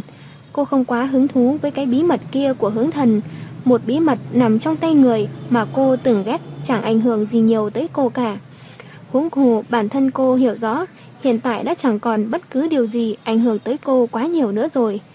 Lúc nhỏ cô luôn cho rằng đen trắng phân minh, đúng sai rõ ràng, về sau có người nói với cô, trên thế gian này không có đúng, cũng không có sai thật sự. Đến khi trưởng thành rồi, cô cuối cùng cũng hiểu rõ, cái gọi là đúng sai, phải trái phụ thuộc vào vị trí lựa chọn. Giờ, cô lại ngưỡng mộ cái rạch ròi năm xưa của mình. Đến giờ phút này, cô thực sự đã hiểu bản thân không có cách nào thay đổi thế giới này cả. Chỉ có thể cố gắng tránh để cho thế giới tác động vào mình khiến mình thay đổi mà thôi. Phải kiên định với suy nghĩ của mình, không được để người khác làm ảnh hưởng. Vương Y Bối đã trang điểm, thay quần áo xong xuôi. Cô quyết định tới dự lễ cưới của hướng thần, vì dẫu sao cũng là bạn học cũ. Cô không nhận lời làm phù dâu, đơn giản chỉ là vì không muốn, chứ chẳng có nguyên nhân nào khác. Cô kiên quyết từ chối, hướng thần cũng không miễn cưỡng nữa. Tới nơi còn chưa vào bên trong khách sạn, Vương Y Bối đã có thể ngửi thấy hương hoa hồng thơm nồng, trên mặt đất trải đầy cánh hoa. Những quả bóng bay màu hồng bay phấp phới thu hút ánh mắt của rất nhiều người qua đường. Bầu không khí hạnh phúc có lẽ thật sự cần được khuếch đại, rộng thêm. Dẫm lên con đường trải cánh hoa hồng, Vương Y Bối theo hướng thần đi vào. Bên trong khách sạn trang hoàng theo phong cách mộng ảo, toàn bộ đại sảnh giống như được bao bọc bởi một lớp ngọc lưu ly. Ánh đèn khúc xạ, thứ ánh sáng lung linh đủ màu sắc tựa cầu vồng, đứng trong này khiến người ta có cảm giác như đứng trong một tòa thành cổ tích. Ông xã của cậu nhất định rất yêu cậu. Vương Y Bối chân thành nói, một lễ cưới xa hoa có lẽ chỉ là vì thể diện, cưới lãng mạn như mơ thế này chắc chắn là một món quà quý giá mà người đàn ông muốn dành tặng cho người phụ nữ của mình. Hướng thần một tay nâng váy cưới, vừa đi vừa cười quay đầu lại với Vương Y Bối. Tôi đâu thể khiến cậu ganh tị được chứ. Vương Y Bối mỉm cười không đáp. Hiện tại ai có thể khiến cô ước ao đố kỵ cũng là một loại bản lĩnh rồi. Người khác có được hạnh phúc, cô sẽ chúc phúc họ, nhưng sẽ không ảo ước, không đố kỵ. Cô tin tưởng mọi người rồi sẽ tìm thấy hạnh phúc thuộc về mình, miễn là chúng ta đủ hài lòng với cuộc sống.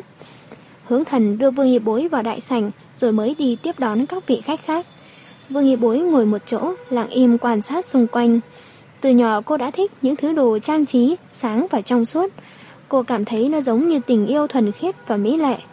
Phù dâu của hướng thần có tới mấy người. Vương Hiệp Bối đảo mắt qua một lượt, chợt dừng lại khi thấy một người. Trùng hợp, đối phương cũng nhìn thấy cô. Vương Hiệp Bối vẫn thản nhiên ngồi nhìn Lục Dính. Gặp Lục Dính ở đây không có gì ngạc nhiên. Cô ta là em họ của thân Thiệu An thì đương nhiên không thể vắng mặt. Hiện tại, Vương Y Bối chẳng còn bận tâm tới những người từng xuất hiện trong quá khứ nữa rồi. Cô có thể đối diện với quá khứ mới là thách thức chân thực nhất dành cho bản thân. Bối tươi cười, nhìn bộ váy phù dâu trên người Lục Dĩnh. Rất đẹp. Vải tơ tằm xếp lớp màu trắng, có cảm giác như vô tận không có điểm dừng. Lục Dĩnh không mấy vui vẻ với lời khen của cô, quan sát cô từ trên xuống dưới, vẻ mặt nửa cười nửa không. Nhất định cô không biết được tôi căm ghét cô đến mức nào. Vương Y Bối vẫn duy trì điều bộ ban đầu. Ghét thì ghét, ai có thể khiến người khác mãi yêu thích được đây. Hơn nữa bị người khác ghét cũng chẳng thiệt gì, đâu cần phải bận tâm. Hàng lông mày cao có của Lục Dĩnh chậm rãn dần ra.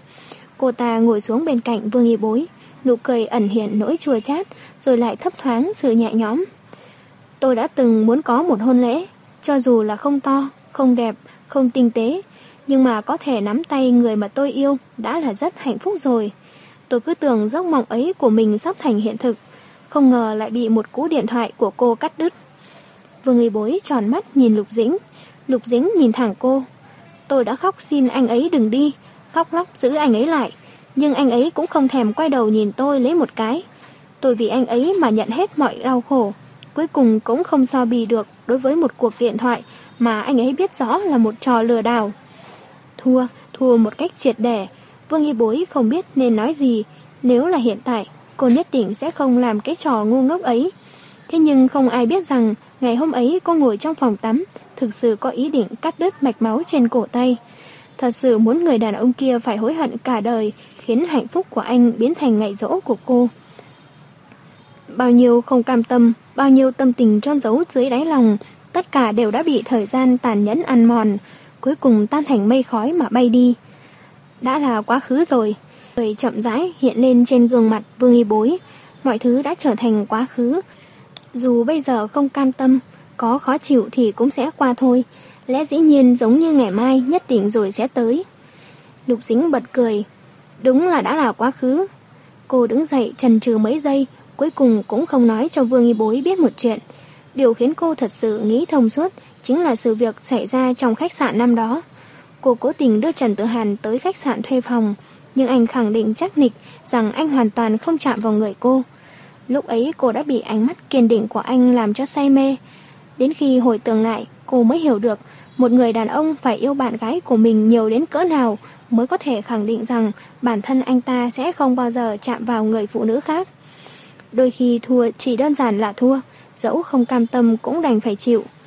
Mọi người đến hôn lễ, mỗi lúc một đông, Vương Nghi Bối nhìn theo hướng thần và thân Thiệu An đang bắt chuyện với khách khứa. Những người xa lạ kia khiến cô đột nhiên nghĩ mình cũng nên tìm một người thuộc về sinh mệnh của mình thôi. Mùa đông sắp tới rồi, mùa đông yên xuyên lạnh lẽo lắm, cô cần một cái ôm ấm áp.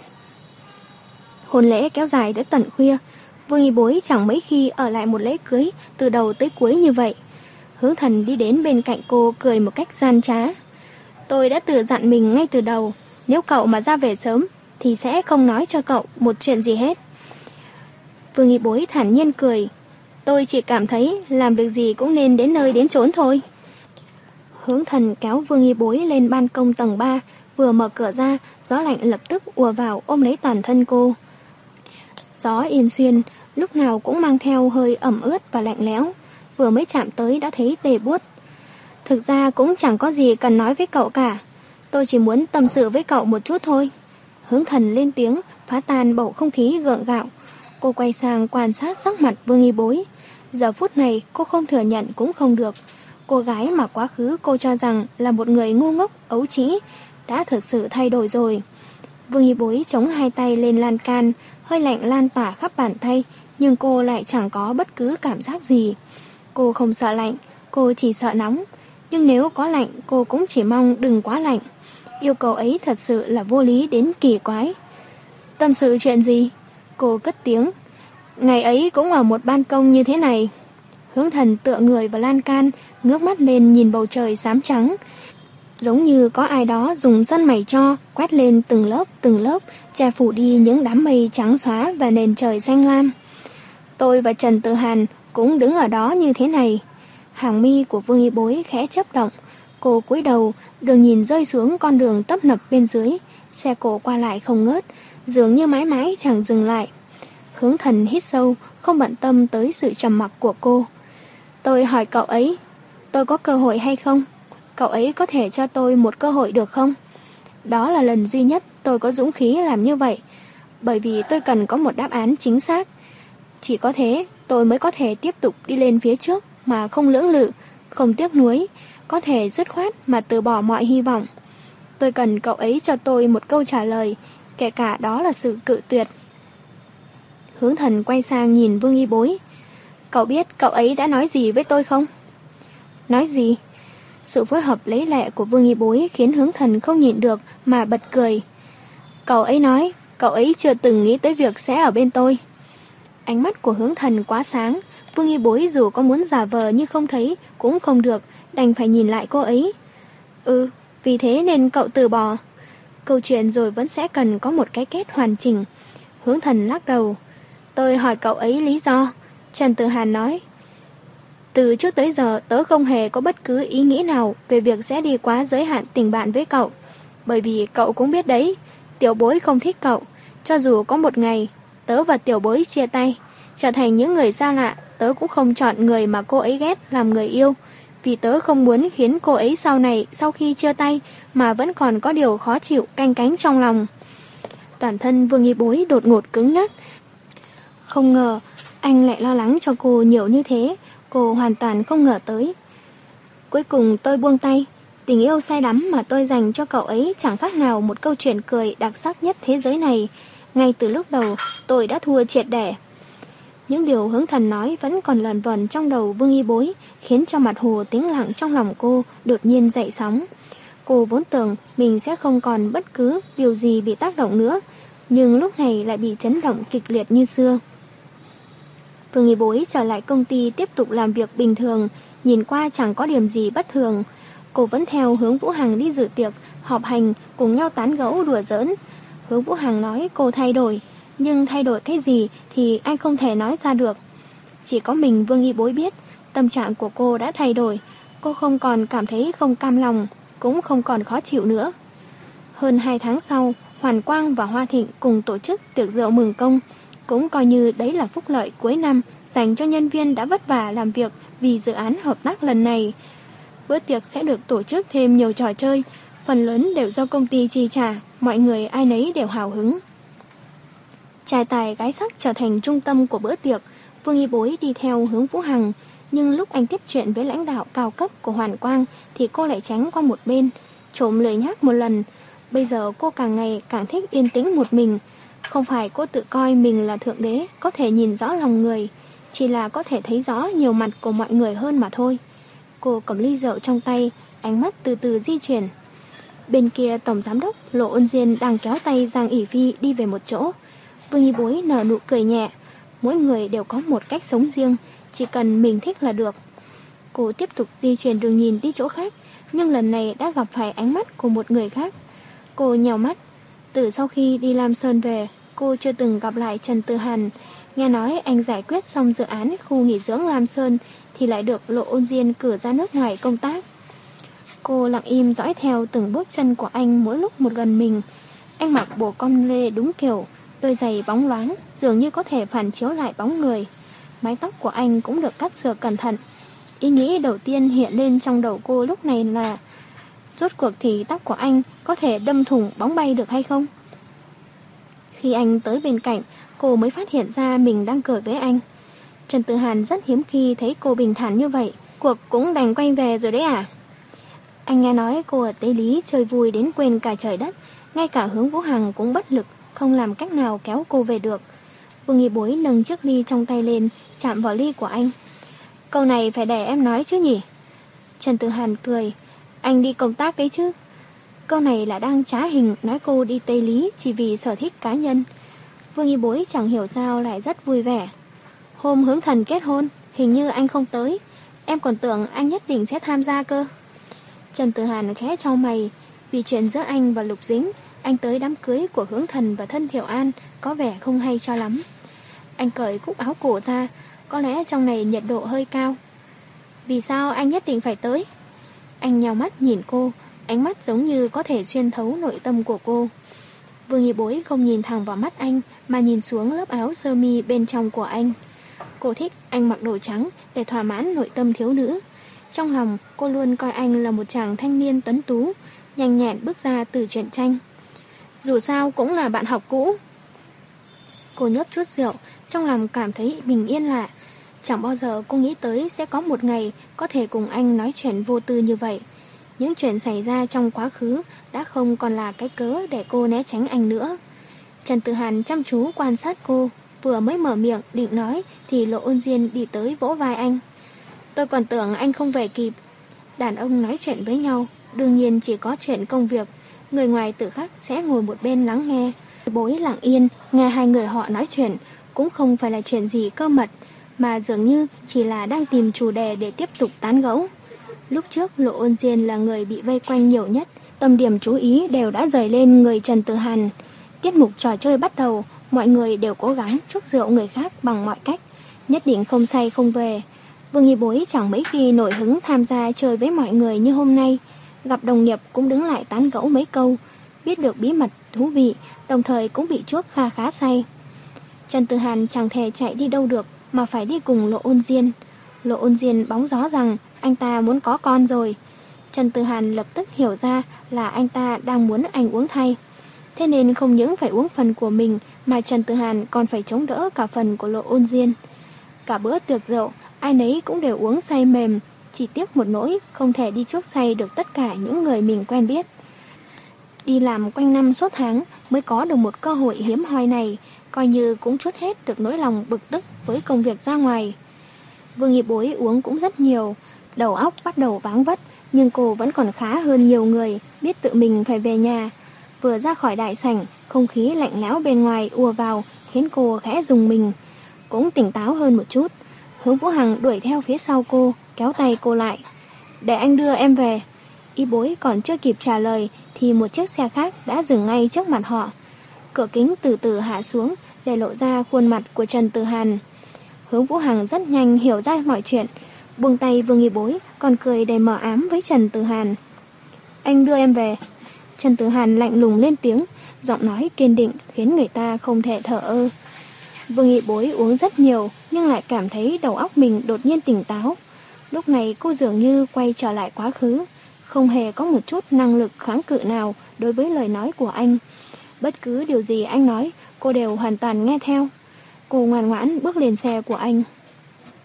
Ngồi vào trong xe rồi, cô vẫn còn chưa hết ngỡ ngàng. Cô không biết anh đi lấy xe lại đây từ khi nào, không biết quan hệ hiện tại giữa họ là gì. Buồn cười nhất chính là cô lại không muốn biết rõ ràng những điều đó. Đưa em về nhà. Phương Y Bối giơ một ngón tay lên, lắc lắc trước mặt anh. Bộ dạng cô giống như người say thật sự. Không, cô bật cười. Đến chỗ anh đi. Em muốn xem xem nơi ở của Phó Tổng Giám đốc Hoàn Quang trông như thế nào. Trần Tử Hàn lắc đầu. Còn thế nào được nữa chứ? Vẫn là một căn hộ đi thuê thôi. Chẳng có gì khác biệt cả. Mặt cô ửng hồng, ánh mắt mơ màng. Rốt cuộc cô ấy đã uống bao nhiêu rượu. Trước đây rõ ràng mỗi lần đi họp thành hay dự tiệc, cô ấy đều tận lực tránh bị chuốc rượu. Hôm nay vì sao ai mời cũng không từ chối. Dừng xe, Trần Tử Hàn đỡ cô xuống. Y bối tựa vào người anh, đôi mắt tràn đầy nghi hoặc nhìn bốn phía xung quanh. Nụ cười trần hiện lên trên khuôn mặt cô. Anh thật sự đưa em tới đây. Không phải thì sao? Cô không nói tiếp, cứ thế tủm tỉm cười, cười đến nỗi nước mắt trào ra. Trần Tử Hàn không biết hiện giờ tâm trạng của cô ra sao, chỉ đơn thuần nghĩ rằng cô say rượu. Anh nhớ lại quá khứ, chưa bao giờ anh trông thấy cô trong bộ dạng này. Có lẽ là do cô đã uống quá nhiều, không biết có cần ra ngoài mua thuốc giải rượu cho cô không? Vương Nghị Bối không hề mượn rượu làm càn, chỉ yên lặng dựa vào người anh, khiến anh cảm nhận được trước ngực mình có thứ gì đó mềm mại. Anh lấy chìa khóa ra mở cửa trong nhà, một tay ôm cô, một tay bật đèn. Ánh đèn vừa sáng lên, Vương Nghi Bối lập tức ngẩng đầu nhìn anh. Trần Tư Hàn cũng nhìn thẳng vào mắt cô. Đôi mắt cô còn lấp lánh hơn cả ánh đèn. Khuôn mặt cô càng lúc càng gần lại, khiến anh có cảm giác như trước mặt mình là một đóa hoa kiểu diễm đang từ từ nở rộ. Cô cười, giơ bàn tay nhỏ bé của mình lên, chạm vào mặt anh. Anh không thấy đưa một cô gái say rượu về nhà rất nguy hiểm à? Ánh mắt cô ấy sáng quá, rốt cuộc cô ấy có say thật hay không? Trần Tử Hàn đành nửa đùa nửa thật đáp. Anh tưởng người bị nguy hiểm là em đấy chứ. Cô bật cười thành tiếng rồi đột ngột ôm lấy anh. Cô nhán chân lên, ghé sát môi mình vào bên tai anh thì thầm. Có thể thử một lần. Trần Tử Hàn cảm thấy có một con sâu lông lá xù xì bò vào trong tay. Nhưng kỳ lạ chính là anh không hề muốn lôi nó ra. Cảnh tượng trước mắt phát triển vượt qua dữ liệu của anh. Anh không thể phán đoán được mình sẽ có phản ứng thế nào. Sao? Không dám. Cô thổi nhẹ vào mặt anh. Mùi rượu vang nồng tản ra luẩn quẩn trước chóp mũi khiến Trần Tử Hàn chợt cảm thấy mình cũng đang say. Cho dù người đàn ông có giỏi kiềm chế bản thân thế nào đi nữa, thì đối mặt với sự khiêu khích của đối phương cũng không thể chấn tĩnh được. Trần Tử Hàn nuốt khan. Thế nào mới được gọi là dám? Anh thật khó mà tin được giọng nói đó là của mình, âm u mà dịu dàng, thậm chí còn là sự trầm thấp của giọng mũi. Y...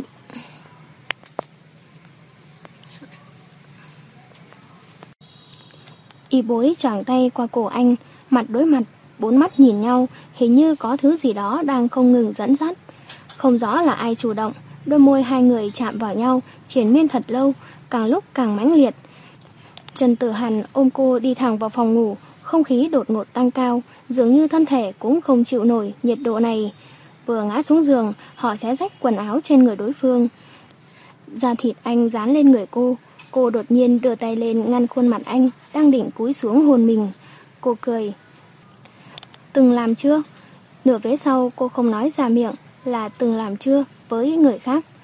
Trần Tử Hàn như bị kích thích, động tác của anh đột nhiên trở lên mãnh liệt, nụ hôn cuồng dã như cắn môi cô, hơi thở của anh mỗi lúc một nặng nề. Cô cười khẽ, để mặc anh rong ruồi trên người mình. Giữa những tiếng thở dốc không ngừng, chợt vang lên một câu trả lời hỗn loạn. Chưa từng, trước giờ chưa từng có người khác. Cô ôm chặt anh hơn, dùng toàn bộ ý thức của mình mà ôm lấy anh, khóe mắt lặng lẽ rơi một giọt nước mắt. Cô không chấp nhận người khác là bởi vì cô muốn đợi anh lập gia đình rồi mới đi tìm hạnh phúc. Đáy lòng cô cất giữ một nỗi sợ hãi. Nếu như vội vã tiếp nhận một người đàn ông khác, nhớ đâu anh trở về thì cô phải làm sao? Cô không biết rằng trong khi cô ôm ý nghĩ ấy, anh cũng lại lo lắng như vậy. Anh thật sự sợ mình đi nhầm một bước rồi không thể quay về chỗ cũ. Sợ hai người không thể tìm lại nhau giữa biển người xa lạ. Sợ anh và cô không còn bất cứ mối quan hệ nào nữa. Ngày hôm sau, Trần Tử Hàn tỉnh dậy thì trời đã sáng rõ. Anh không hề say, anh biết rõ đêm qua đã xảy ra chuyện gì. Theo bản năng, anh cua tay lần mò sang bên cạnh. Trống trơn, anh hoảng hốt ngồi dậy, không thể tin nổi vào mắt mình. Trong phòng chỉ còn lại mình anh. Dường như tất cả những chuyện xảy ra đêm qua chỉ là một giấc mộng xuân. Trên đầu giường, bộ quần áo đêm qua anh cởi ra đã được gấp gọn gàng. Anh nhíu mày nhìn bộ quần áo, trong lòng càng lúc càng lo sợ. Ngay cả quần áo cũng không kịp mặc, anh lao xuống giường. Phòng khách, ban công, phòng tắm, tất cả đều không có bóng dáng cô. Anh dày chán, không khí phảng phất mùi hương xa lạ, khiến anh thật sự hoài nghi. Tất cả đều là những thứ anh đã từng phán đoán. Anh thật sự muốn tìm ra manh mối chân thực. Anh đi đi lại lại trong phòng, cuối cùng bất lực ngồi xuống giường. Đột nhiên nghĩ ra điều gì đó. Anh nhìn chằm chằm xuống giường, ga trải giường đã được thay bằng một tấm khác. Anh nắm chặt một góc. Sự phát hiện này khiến anh hoàn toàn bị kích động. Bằng tốc độ nhanh nhất, Trần Tử Hàn lái xe tới Hòa Thịnh. Từ hướng Vũ Hằng anh mới biết cô đã gửi đơn xin thôi việc cách đây mấy ngày. Mọi thủ tục đã làm xong xuôi. Hiện giờ cô không còn là nhân viên của Hoa Thịnh nữa. Chuyện nam nữ nhiều khi xảy ra hiện tượng chống đánh xuôi kèm thuổi ngược. Lúc người đàn ông cho rằng tất cả chỉ là mới bắt đầu, phụ nữ lại nghĩ đã đến lúc kết thúc. Khi ăn cơm cùng với một đối tượng xem mắt, Vương Y Bối và anh ta để lại cách thức liên lạc cho nhau. Người đàn ông này đã được bà Phương tuyển chọn kỹ lưỡng từ rất nhiều đối tượng. Gặp mặt rồi, Vương Y Bối cũng nhận thấy anh ta rất khá. Anh ta có bằng cấp, có công việc ổn định, ăn nói biết chừng mực. Nếu như không có gì ngoài ý muốn, thì hai người có thể tiến thêm một bước. Người đàn ông này là người mà cô thấy hài lòng nhất trong số những người đã đi xem mắt gần đây. Từ sau khi đi Tây Lý trở về, cô đã chuẩn bị xin thôi việc. Đúng vậy, đêm hôm đó cô không hề say. Cô nhớ rõ từng chi tiết, thậm chí cô còn có tình tìm cơ hội thúc đẩy sự việc đó xảy ra. Năm đó sau khi kết thúc kỳ thi đại học, cô và Trần Tự Hàn tới quán nét xem sắc giới. Lúc ấy cô đã nghĩ cô nhất định sẽ không hành động như nữ chính, sẽ không bao giờ tùy tiện cho lần đầu tiên của mình cho một người đàn ông bất kỳ. Cô muốn dành toàn bộ cho người mà mình yêu. Nghĩ tới quá khứ, gương mặt cô lại thấp thoáng nụ cười. Cánh tay cầm túi sách vùng vẩy đáng yêu, bước chân thoăn thoắt. Bây giờ cô rất hài lòng, bộ phận từng bị khuyết trong trái tim đã được lấp đầy rồi. Bao nhiêu năm qua cô cứ canh cánh trong lòng một điều, giữa cô và anh, cô mới là người yêu anh nhiều hơn. Vì thế, cô mới luôn không cam tâm. Không cam tâm vì mình cứ nhớ về anh, cứ yêu anh. Không cam tâm vì nhìn thấy anh sống hạnh phúc sau khi rời bỏ mình. Không cam tâm để anh hoàn toàn quên mất cô. Nhưng những điều bản thân học được cho tới bây giờ đã giúp cô lật đổ hoàn toàn những suy nghĩ trong quá khứ. Hóa ra trong khi cô toàn tâm toàn ý yêu anh, anh cũng toàn tâm toàn ý yêu cô, chỉ vì cô luôn coi tình cảm của mình là chủ đạo, không ngừng quan trọng hóa cảm xúc của bản thân, để rồi bị chính tình cảm của mình che mắt, đến nỗi không nhìn thấy một sự thật hiển nhiên. Anh yêu cô toàn tâm toàn ý. Cô thậm chí còn cảm thấy hành động của mình thật ấu trí. Cô mang tất cả những chuyện anh đã làm để ra ôn lại, nhằm chứng minh bản thân coi trọng đoạn tình cảm giữa mình và anh biết bao nhiêu. Nhưng anh lại không bao giờ kể với cô những việc anh đã làm vì cô. Anh sẽ không nhắc tới chuyện mình đã tiết kiệm từng khoản chi tiêu để đủ tiền đi tàu tới gặp cô. Anh sẽ không nhắc tới chuyện vì một câu không muốn rời xa yên xuyên của cô. Anh đã từ bỏ công việc tốt ở công ty mà anh ngưỡng mộ. Nghĩ tới những điều đó, cô cảm thấy như vậy đã đủ rồi. Cô không ngừng ấm ức chỉ vì nghĩ rằng tình yêu của họ không cân xứng, không công bằng. Hiện tại đã rất công bằng. Cán cân tình cảm cuối cùng cũng quay trở về vị trí thăng bằng. Từ nay về sau, có thể hoàn toàn rời khỏi cuộc sống của nhau. Ngày hôm nay, rốt cuộc cô có thể từ bỏ anh. Thậm chí, một câu nói chia tay cũng không cần nói. Tự ý rời xa bởi vì hai người đều bình đẳng. Nếu anh rời khỏi cô mà có thể hạnh phúc, thì vì sao cô không thể chứ? Cô đã không còn là cô bé ngốc nghếch muốn tìm đến cái chết vì mất đi Trần Tử Hàn nữa rồi. Cô hiện giờ là một người phụ nữ độc lập. Bất kể mất đi ai, cô đều có thể kiên định sống tiếp. Dù có bao nhiêu tiếc nuối, bao nhiêu đau khổ, cũng vẫn sống mạnh mẽ. Vương Y Bối hít thở không khí tràn ngập mùi cây cỏ, tâm trạng nhẹ nhõm hơn rất nhiều. Trên đường về nhà, cô nghĩ xem lát nữa sẽ bảo mẹ làm món gì. Đồ ăn mẹ làm vừa ngon lại vừa hợp khẩu vị của cô. cô đã có kế hoạch rồi. Thời gian tới sẽ ở nhà với bố mẹ. Sau khi bắt đầu đi làm, cô không có nhiều thời gian dành cho họ. Đợi qua Tết, cô mới đi tìm việc khác. Chân cô dẫm lên đường đá phát ra những tiếng động giòn tan rất vui tai. Càng về tới gần nhà, bước chân cô càng nhanh. Thậm chí muốn chạy về như ngày còn bé. Nhưng cúi xuống nhìn đôi giày cao gót, cô liền từ bỏ ý định đó. Sợ mẹ nhìn thấy lại bảo con gái mà không biết giữ hình tượng. Trước đã bị một lần rồi, lúc ấy mẹ còn cốc đầu cô nữa. Cô đưa tay lên xoa vào chỗ chán từng bị cốc, khóe miệng bất giác nở nụ cười. Đi qua một con phố nhỏ nữa là tới nhà, y bối thần thoát bước chân, vừa mới rẽ vào khúc ngoặt, nụ cười trên mặt lập tức bị quét sạch. Gặp được anh ở đây là điều mà cô không hề nghĩ tới. Cô không căng thẳng đến nỗi tim đập loạn nhịp, không mất kiềm chế đến nỗi hơi thở trở nên gấp gáp. Cô rất bình tĩnh, bình tĩnh đến nỗi cảm thấy mình bất thường. Cô chậm rãi lê từng bước về phía anh, đằng nào thì đây cũng là lối đi duy nhất để dẫn về nhà cô. Khuôn mặt anh không chút biểu cảm, lặng yên nhìn cô đi về phía mình. Anh chẳng còn hơi sức đâu mà nói cho cô biết anh đã tới Hòa Thịnh bao nhiêu lần mới xác định được cô thật sự đã bỏ việc. Đã đi tìm gặp Uông Thiền Ngữ bao nhiêu lần mới thật sự tin cô không ở nhà cô ấy. Đã tới nhà cũ của cô mới biết gia đình cô chuyển đi nơi khác. Anh đã đi qua bao con đường, hỏi thăm bao nhiêu người, vội vã bao nhiêu, rốt cuộc cũng tìm thấy cô. Nhưng anh không muốn nói ra, nỗ lực nhiều như vậy chẳng qua là vì cảm thấy đáng giá để mình đánh đổi, chứ không phải để chứng minh rằng mình đã cố gắng thế nào. Vương Y Bối đã tới rất gần anh, nhưng vẫn không chịu dừng chân lại.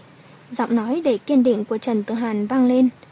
Vương Y Bối, anh cho em thời gian suy nghĩ bằng 100 bước. Nếu em thật sự muốn đi, anh sẽ vĩnh viễn không đuổi theo. Bước chân của cô vẫn chưa dừng lại. Anh quay đầu lại nhìn cô, bóng dáng cô mỗi lúc một xa dần. Y bối bắt đầu đếm thầm trong đầu. Một bước, hai bước, ba bước. Bước đầu tiên, lần đầu tiên cô gặp anh là lúc anh đang đứng vừa ăn thịt nướng, vừa nhìn đám thanh niên đánh nhau. Bước thứ hai, anh đứng trên bục giảng đọc tên từng bạn một vào chỗ ngồi. Cô nghĩ anh đúng là một người nghiêm túc. Bước thứ ba, cô trốn buổi tự học. Anh đi tìm cô và từ đó cô nhận ra rằng anh đặc biệt hơn những người con trai khác. Bước thứ tư, giáo viên yêu cầu anh kèm cô học vật lý. Cô lén lút quan sát sắc mặt của anh.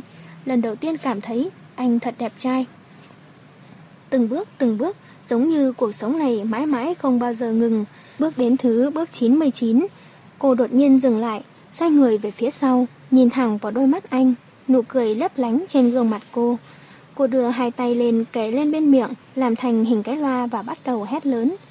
Em chỉ đi 99 bước. Cô chỉ đi 99 bước, nên anh cũng phải đuổi theo cô 99 bước.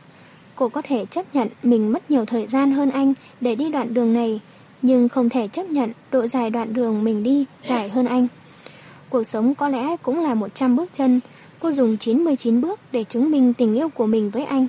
Còn một bước cuối cùng, cô muốn thấy tình yêu của anh dành cho mình. Thứ cô muốn chỉ đơn giản như vậy, chỉ vẹn vẹn là cô yêu anh và anh cũng yêu cô. Trần Tử Hàn chạy tới về phía cô, ôm cô vào lòng, cảm nhận được đôi tay cô đang ôm lấy anh. Giữa cơn gió lạnh buốt của mùa đông, chỉ một vòng tay ấm áp cũng dễ dàng xua đi cái giá rét. Chương 13 Hương vị của hạnh phúc Hạnh phúc giống như những bông hoa, mỗi người thích một màu sắc khác nhau, nhưng chỉ khi bông hoa ấy nở trong tim, nó mới trở thành bông hoa đẹp nhất. Em không cần thiên trường địa cửu, cũng không cần lấy lại những gì em đã từng có. Chỉ mong người phụ nữ bên cạnh anh chính là em. Đó là đóa hoa nở rộ trong lòng em rồi. Về sau anh hỏi cô, nếu anh không đi tìm em, em thật sự sẽ lấy người khác à? Y bối kiên định gật đầu, gặp được người thích hợp, đương nhiên phải lập gia đình chứ.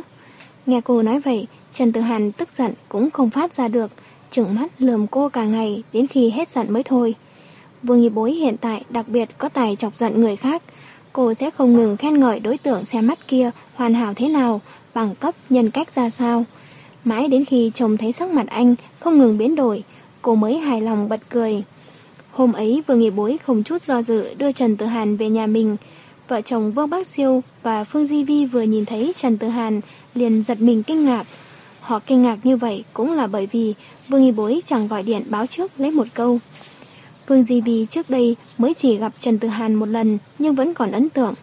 Vương Bác Siêu thì tỏ ra vô cùng hứng thú với anh. Dẫu sao đây cũng là lần đầu tiên con gái đưa một người khác giới về nhà. Chẳng cần suy nghĩ cũng biết quan hệ không bình thường. Bà Phương không ngớt trách mắng con gái, không báo sớm để bà đi mua thức ăn về làm cơm. Đợi mẹ đi trở về, y bối cùng vào bếp giúp mẹ nấu cơm. Vương Bác Siêu và Trần Tử Hàn ngồi ngoài phòng khách nói chuyện. Ông hỏi thăm về gia đình, công việc của Trần Tử Hàn, thật chẳng khác nào đang điều tra hộ khẩu. Phương Y Bối vừa rửa rau vừa nghĩ lại, hôm cô đứng trước cửa sổ nhìn mẹ mình và Trần Tử Hàn nói chuyện. Cô không kìm được ngẩng đầu lên nhìn mẹ. Mẹ không có gì hỏi con à? Bà Vương bình tĩnh nói, là mẹ đương nhiên muốn tìm hiểu tất cả, muốn biết người đàn ông ở bên con mình suốt quãng đời còn lại có tính cách ra sao, gia đình thế nào, có thể mang lại hạnh phúc cho con gái mình hay không. Nhưng những điều này mẹ có biết cũng chỉ đứng ở vị trí người ngoài cuộc mà thôi. Thật sự có hạnh phúc hay không còn tùy thuộc vào cảm nhận của con. Chỉ cần không phải điều kiện của cậu ta quá kém, hoàn toàn có thể mang lại hạnh phúc cho con gái mình. Người làm cha làm mẹ sao có thể nhẫn tâm đi hủy hoại hạnh phúc của con mình đây? Y bối tự nhiên bật cười. Vì sao mẹ lại quan tâm người đàn ông mà con gái mẹ tìm về có tốt hay không? Mà lại không nghĩ tới chuyện dạy con gái mình biết cách bảo toàn tính mạng, chạy thoát khi gặp đàn ông xấu xa. Nghe thấy vậy, bàn tay đang bóc tỏi của bà Phương run lên, viền mắt bà giống như bị sông khói chợt hoen đỏ. Bà nhìn y bối thở dài. Hóa ra con gái tôi đã trưởng thành rồi. Những người làm cha làm mẹ luôn coi con cái mình là đứa trẻ không hiểu chuyện, nhưng lại không biết rằng sau khi chúng rời xa mình, chúng sẽ được thế giới bên ngoài rèn rũa trưởng thành rất nhanh, biến thành người có thể kiên cường đối mặt với tất cả mọi chuyện. Y bối tươi cười, hiện giờ cô không muốn suy nghĩ quá nhiều. Nếu giờ khắc này đã hoàn mỹ, đã mang đến sự kiên định về tương lai, thì hà tất phải tự hù dọa bản thân. Hôm đó Vương Y Bối nói với mẹ thế nào thì tới tận hôm nay cô vẫn làm y như vậy. Quá khứ cô coi Trần Tử Hàn quá quan trọng nên đã đánh mất chính mình, cũng mất luôn cả phương hướng cuộc đời. Hiện giờ không phải là cô đã bớt quan tâm anh, mà là song song với việc quan tâm anh, cô cũng có cuộc sống riêng của mình. Cho dù những thứ khác sụp đổ, nhưng cuộc sống của cô mãi mãi sẽ bình yên. Trần Tử Hàn xin nghỉ phép dài hạn, lúc nói chuyện qua điện thoại, Lộ ôn diên còn khăng khăng không chịu thả người. Trần Tử Hàn không quá để tâm tới thái độ của anh ta. Quả thực từ khi vào hoàn quang, anh luôn làm việc bán mạng, chưa khi nào nghỉ ngơi. Trần Tử Hàn tỏ thái độ kiên quyết, Lộ ôn diên nửa đùa nửa thật nói. Không phải vấn đề cá nhân thì không được phép xin nghỉ. Trần Tử Hàn đáp lại anh ta bằng cách cúp điện thoại. Anh nhìn di động khóe miệng nở nụ cười tươi giói. Lộ ôn diên vẫn là lộ ôn diên, bất kể làm việc gì, anh ta cũng thích moi móc được điều gì đó từ miệng đối phương. Ngay cả việc Trần Tử Hàn xin nghỉ phép cũng vậy. Lộ ôn diên muốn biết Trần Tử Hàn định làm gì, anh cũng không ngại mà nói cho anh ta biết. Khi trở về nhà, Trần Tử Hàn cũng tranh thủ nói với bố mẹ chuyện giữa mình và y bối. Không ngờ mẹ anh còn nhớ y bối, hỏi anh có phải là cô bạn gái hồi cấp 3 hay không. Câu hỏi của mẹ khiến Trần Tử Hàn bị rơi vào một tâm trạng kỳ lạ. Cảm giác này đã xuất hiện từ sau khi anh và Vương Y Bối gặp nhau. Hai người rõ ràng đã chia tay lâu như vậy, nhưng từ lúc nắm tay nhau một lần nữa, anh lại cảm giác như khoảng thời gian kia đã bị cắt bỏ. Tất cả đều thuận lợi, nước chảy thành sông, khiến anh lắm lúc thấy thật khó tin. Thế nhưng chẳng ai có thể nói rõ được chuyện diễn ra như vậy là tốt hay không.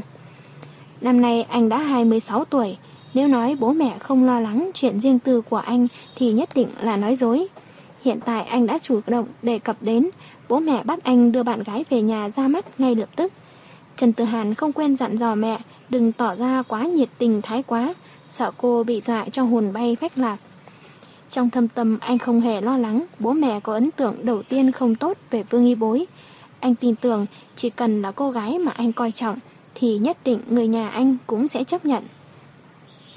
Trước khi Trần Tử Hàn trở lại Hoàn Quang làm việc, Bối hẹn nhau quay về thăm trường cũ. Từ lúc tốt nghiệp đại học tới giờ, hai người chưa trở lại trường cấp 3. Vương Y Bối coi nơi này là nỗi bi thương của mình. Trần Tử Hàn lại không phải là người thích hồi tưởng quá khứ, thế nên cũng không có ý định một mình trở về trường cũ, dù rằng cách nhà anh không xa lắm. Vương Nghi Bối tới nơi này đã thấy Trần Tử Hàn đứng ở cổng trường chờ cô. Cô từ xa nhìn về phía anh, cảm thấy thời gian thật thú vị. Trước kia ở nơi này cũng có một thanh niên đứng như thế, cùng là một người, vậy mà sao lại khác nhiều đến thế? Cô đem hình tượng trong ký ức chồng lên bóng người đang đứng ở đằng kia, bất kể là ai đi nữa, cũng vẫn là người đàn ông tên Trần Tử Hàn. Y bối chậm chậm chạy đến bên cạnh anh, vẫn không thể giống ngày xưa, bổ nhào vào người anh được nữa. Mùa đông bàn tay cô rất lạnh, Trần Tử Hàn vô thức nắm lấy tay cô, đặt giữa hai tay mình xoa xoa. Chờ em lâu chưa? Không lâu lắm. Đường nhìn của cô bị thu hút và làn hơi thoát ra theo câu nói. Mùa đông đã thực sự tới rồi. Anh phải nói là vì em, chờ bao lâu cũng đáng chứ. Trần Tử Hàn bật cười. Em còn tự sướng hơn được nữa không hả? Cô định véo anh, nhưng quần áo mùa đông rất dày. Nếu véo thì chỉ có tay mình đau, nên từ bỏ ý định. Vẫn đang trong giờ học, bảo vệ không cho họ vào. Hai người giải thích mãi rằng mình là cựu học sinh, hôm nay về thăm trường cũ. Bảo vệ lúc ấy mới cho vào. Bàn tay cô được anh nắm lấy, cô nhìn trái ngó phải. Mấy năm không về đây, cảnh vật thay đổi nhiều quá. Một khu nhà dạy học mới được xây, rất bắt mắt, không rõ là dành cho khối lớp mấy, nhưng dãy phòng học cũ vẫn còn được giữ lại. Kinh khủng nhất là khu lớp 12, lúc nào cũng khiến cho người ta nhìn vào đó là liền có cảm giác áp lực nặng nề. Từ ô cửa sổ, họ có thể nhìn thấy những chồng sách cao ngất chất trên bàn. Y bối đi tới đứng dưới một tán cây, bỗng không muốn đi nữa. Ánh mắt cô không rời khỏi cái cây đó. Cô nhớ lại một chuyện rất kỳ lạ. Năm cô học lớp 11 và 12, phòng học của cô nhìn thẳng ra cái cây này. Dù rõ ràng là ở hai tòa nhà khác nhau, có lẽ là duyên phận chăng? Vì thế mà đã đốt cuốn sổ nhật ký của mình ở ngay dưới gốc cây này. Cô còn nhớ rất rõ, ngày hôm ấy cô ôm quyển sổ nhật ký, một mình ngồi xe tới trường học. Suốt chuyến xe, nước mắt cô không ngừng rơi. Giống như là khóc trước cho chuyện bi thương trước lúc cô sắp làm. Khoảnh khắc ấy cô tự nhủ, cô phải đốt bằng hết, đốt sạch quá khứ, dùng hành động thực tế để chứng minh. Trong ngày sinh nhật hôm nay, nhất định phải đốt hết những tháng ngày đã qua để bắt đầu một cuộc sống mới. Cô thậm chí không dám mở giật ký ra xem lại. Bên trong mỗi một trang đều là một cái tên duy nhất. Lúc cô lần lượt xé rách từng trang giấy, trong lòng cô là nỗi căm hận, là sự không cam tâm. Khi ấy cô chẳng bao giờ nghĩ thời gian trôi đi đến một ngày nào đó cô còn có thể đứng bên cạnh cái cây này. Hơn nữa còn là nắm tay người con trai ấy. Người con trai có cái tên xuất hiện vô số lần trong nhật ký của cô.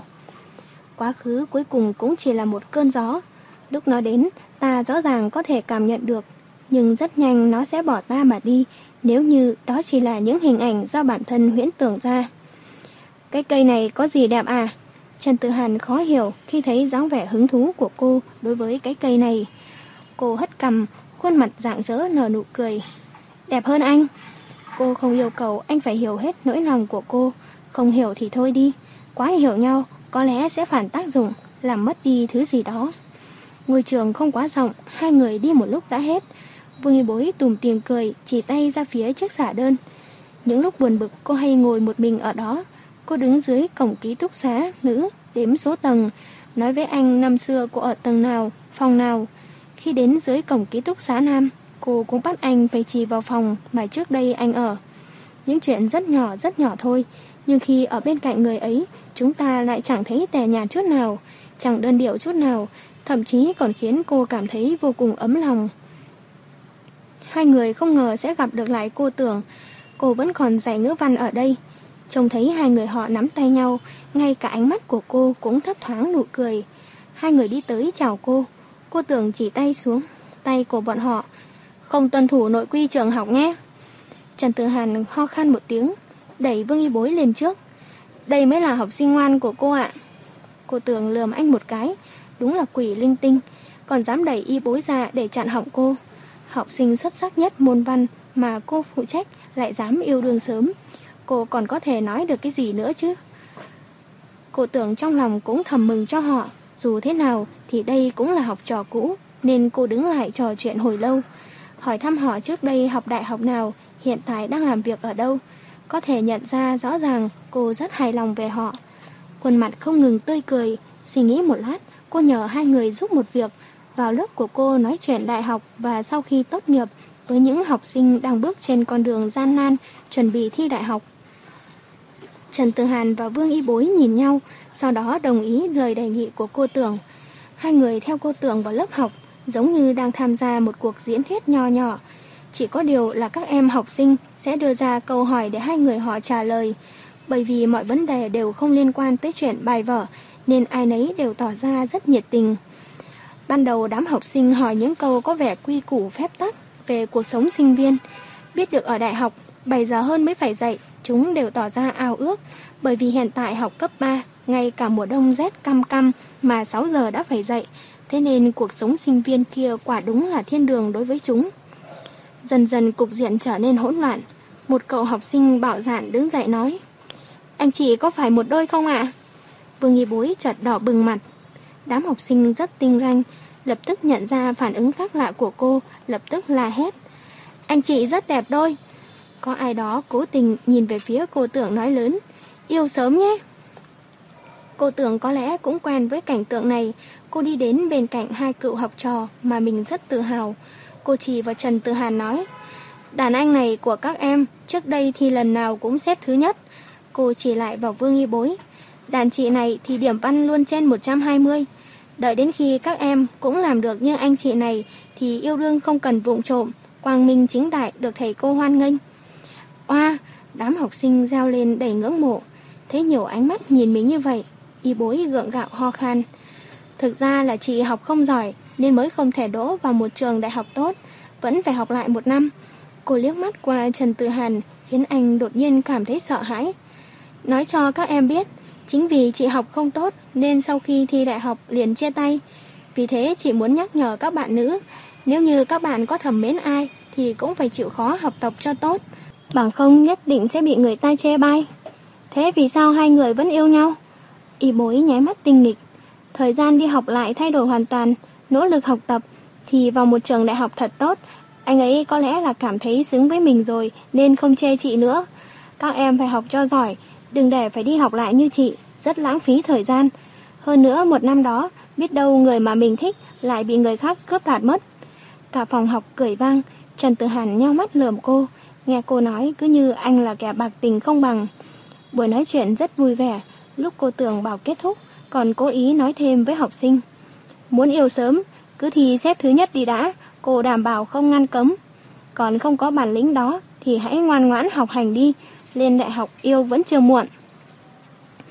Trần Tử Hàn và Vương Y Bối nhìn nhau, cô tưởng tuổi già nhưng tâm không già, luôn là một người thú vị như thế, chẳng bao giờ cố gắng ép học sinh mà sẽ dùng cách thức khác khích lệ tinh thần học tập của học trò. Ra khỏi lớp học, Y Bối không nhịn được khẽ than. Em cảm thấy mình tự nhiên trẻ ra rất nhiều. Hóa ra em đã già rồi à? Trần Tử Hàn giả bộ kinh ngạc nhìn cô. Cô lập tức giơ tay lên đòi đánh anh, cách một lớp áo rất dày, chắc hẳn chẳng đau tí nào. Bản tiểu thư vẫn luôn trẻ. Trần Tử Hàn nựng hai má cô. Vâng ạ, đồ ngốc. Anh mới ngốc. Anh ngốc mà em còn yêu à? Ừ, đúng thế đấy. Có phải anh rất cảm động không? Anh ngốc, thế em nghĩ em thế nào? Đương nhiên là chị gái thông minh rồi, để đến cứu vớt kẻ ngốc nghếch như anh. Nói xong cô lập tức chạy, Trần Tử Hàn đuổi theo đằng sau cô. Anh cố ý giữ một khoảng cách giữa hai người để mặc cô chạy đến lúc mệt phờ phải đứng lại thở hồn hển. Nhìn theo anh đang tiến lại gần mình. Cô cười không hiểu mình đang cười cái gì nữa. Hơn nữa, lúc này cô có thể khẳng định trong mắt chỉ còn bóng hình anh. Đã anh đứng trước mặt mình rồi, cô mới chìa tay ra. Này, dắt em đi. Hóa ra, hai người đã chạy tới sân vận động. Bao quanh sân vận động là một hàng rào sắt chỉ thấp chừng 3cm để phân rõ khu đá bóng. Ngày trước thỉnh thoảng cô lại ra đây để đi trên cái gờ sắt này. Anh nắm lấy tay cô, cô bước lên gờ sắt, chậm rãi đi từng bước một. Cô chỉ đặt nhẹ tay lên tay anh, không cần anh dùng sức kéo, mà cô đi về phía trước bằng chính khả năng của mình. Cái nắm tay kia là chỉ để cho cô vững tâm mà thôi. 10 phút nghỉ giải lao, rất nhiều học sinh trông thấy ngoài sân vận động có một đôi đang nắm tay nhau đi về phía trước. Họ không trò chuyện, không cười đùa, nhưng lại khiến người khác có một sự liên tưởng kỳ lạ. Họ sẽ cứ như vậy, vĩnh viễn bước đi bên nhau. Cuộc sống chẳng phải chính là như vậy ư, từng bước, từng bước một đi lên phía trước, còn phía trước là cái gì thì đâu cần lo lắng. Chỉ cần chúng ta nắm tay, đúng người là được.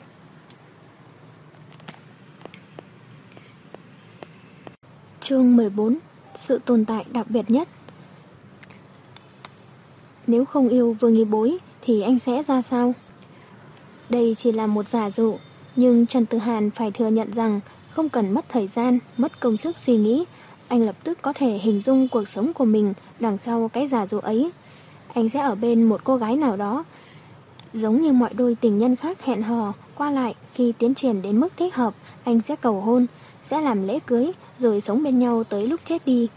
Giản đơn đến mức không thể giản đơn hơn được nữa. Đương nhiên tất cả kết quả này chỉ là do cái tiền đề phía trước tạo nên. Trần Tử Hàn đặt thiệp cưới lên trên bàn lộ ôn diên. Lộ ôn diên nheo mắt nhìn anh rồi mới lười biếng mở tấm thiệp ra. Tên cô dâu không hề xa lạ. Tuy rằng nhìn vẻ mặt Xuân Phong đắc ý của Trần Tử Hàn, Lộ ôn diên cũng đoán được hỷ sợ của anh sắp đến. Thế nhưng tốc độ này có phải là hơi quá nhanh không? Trần Tử Hàn, cậu đúng là ghê gớm thật. Lộ ôn diên lắc đầu, ném thiệp mới lên bàn, bở môi mím lại thành một đường thẳng. Cậu nói xem, có cần lên tầng thượng tòa nhà công ty trao một giải băng biểu ngữ chân ái sinh mệnh, biệt khinh dịch khinh sinh không? Hãy trân trọng và yêu quý mạng sống, không được tùy tiện làm hại bản thân. Lộ ôn diên nói vậy có vẻ quá khoa trương rồi. Cho dù trong công ty có nhiều đồng nghiệp nữ thầm thương trộm nhớ Trần Tử Hàn, nhưng tuyệt đối sẽ không có ai vì chuyện anh kết hôn mà tự sát cả. Trần Tư Hàn cúi đầu, anh biết Lộ ôn diên cố tình nói vậy, anh ta khá coi trọng Hà Lợi. Hạ Lợi không những có tài mà gia thế cũng rất tốt.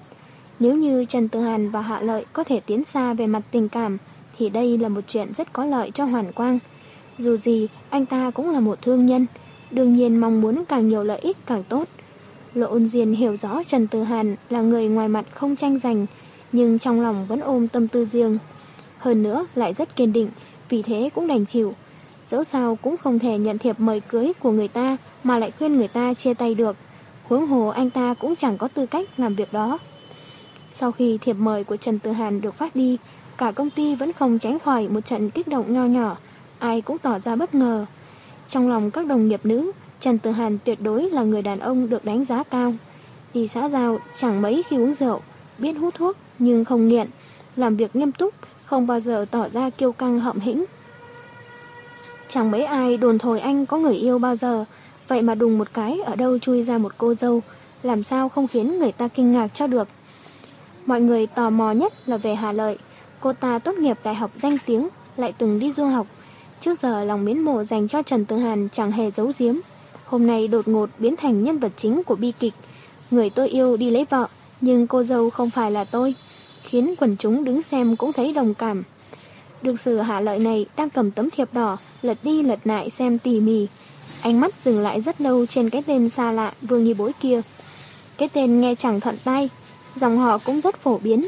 Thế nhưng cô gái ấy lại làm được chuyện mà cô mong ước từ lâu. Đâu phải Hạ Lợi chưa từng bóng gió thăm dò về đời sống riêng tư của Trần Tử Hàn chứ. Lần nào đáp án nhận được cũng là Trần Tử Hàn còn độc thân. Cô cũng từng nghiêm túc hỏi chuyện tình cảm trong quá khứ của anh. Anh chỉ đơn giản đáp, từng có người yêu, sau đó đã chia tay. Giọng điệu của anh lạnh nhạt như vậy khiến cô cảm thấy chẳng cần thiết phải hỏi về cô người yêu cũ kia nữa. Chắc chắn anh không còn một chút tình cảm nào với cô ấy nên mới tỏ ra hứng hờ như vậy. Nhưng Hạ Lợi không hiểu rằng Đôi khi người ta dùng chính phương thức hờ hững, thở ơ lấy lệ để che lấp đi suy nghĩ thật trong lòng mình. Có những thứ không cần thiết phải chia sẻ với người khác. Hà Lợi cầm chặt tấm thiệp mời, chỉ là một tấm thiệp hết sức bình thường, nhưng cô cứ nhìn mãi, nhìn thật lâu. Cô rất muốn được gặp người con gái kia, rất muốn biết rốt cuộc cô gái đó xinh đẹp hay thông minh hơn cô, muốn biết bản thân thua kém cô ta ở điểm nào. Đương nhiên ý nguyện của Hạ Lợi cũng trở thành hiện thực, cô ta gặp được người con gái kia ở hôn lễ của Trần Tử Hàn. Ánh mắt cô ta không rời khỏi đôi vợ chồng mới, trong lòng cô ta cũng phải thừa nhận, cô gái kia đúng là rất xinh đẹp. Thế nhưng dù thừa nhận như vậy, nhưng lòng đố kỵ của phụ nữ vẫn khiến cô ta phải đi tìm ra bằng được khuyết điểm trên người của đối phương. Cuối cùng cô ta rút ra một kết luận, cô dâu hoàn toàn không xứng với Trần Tử Hàn.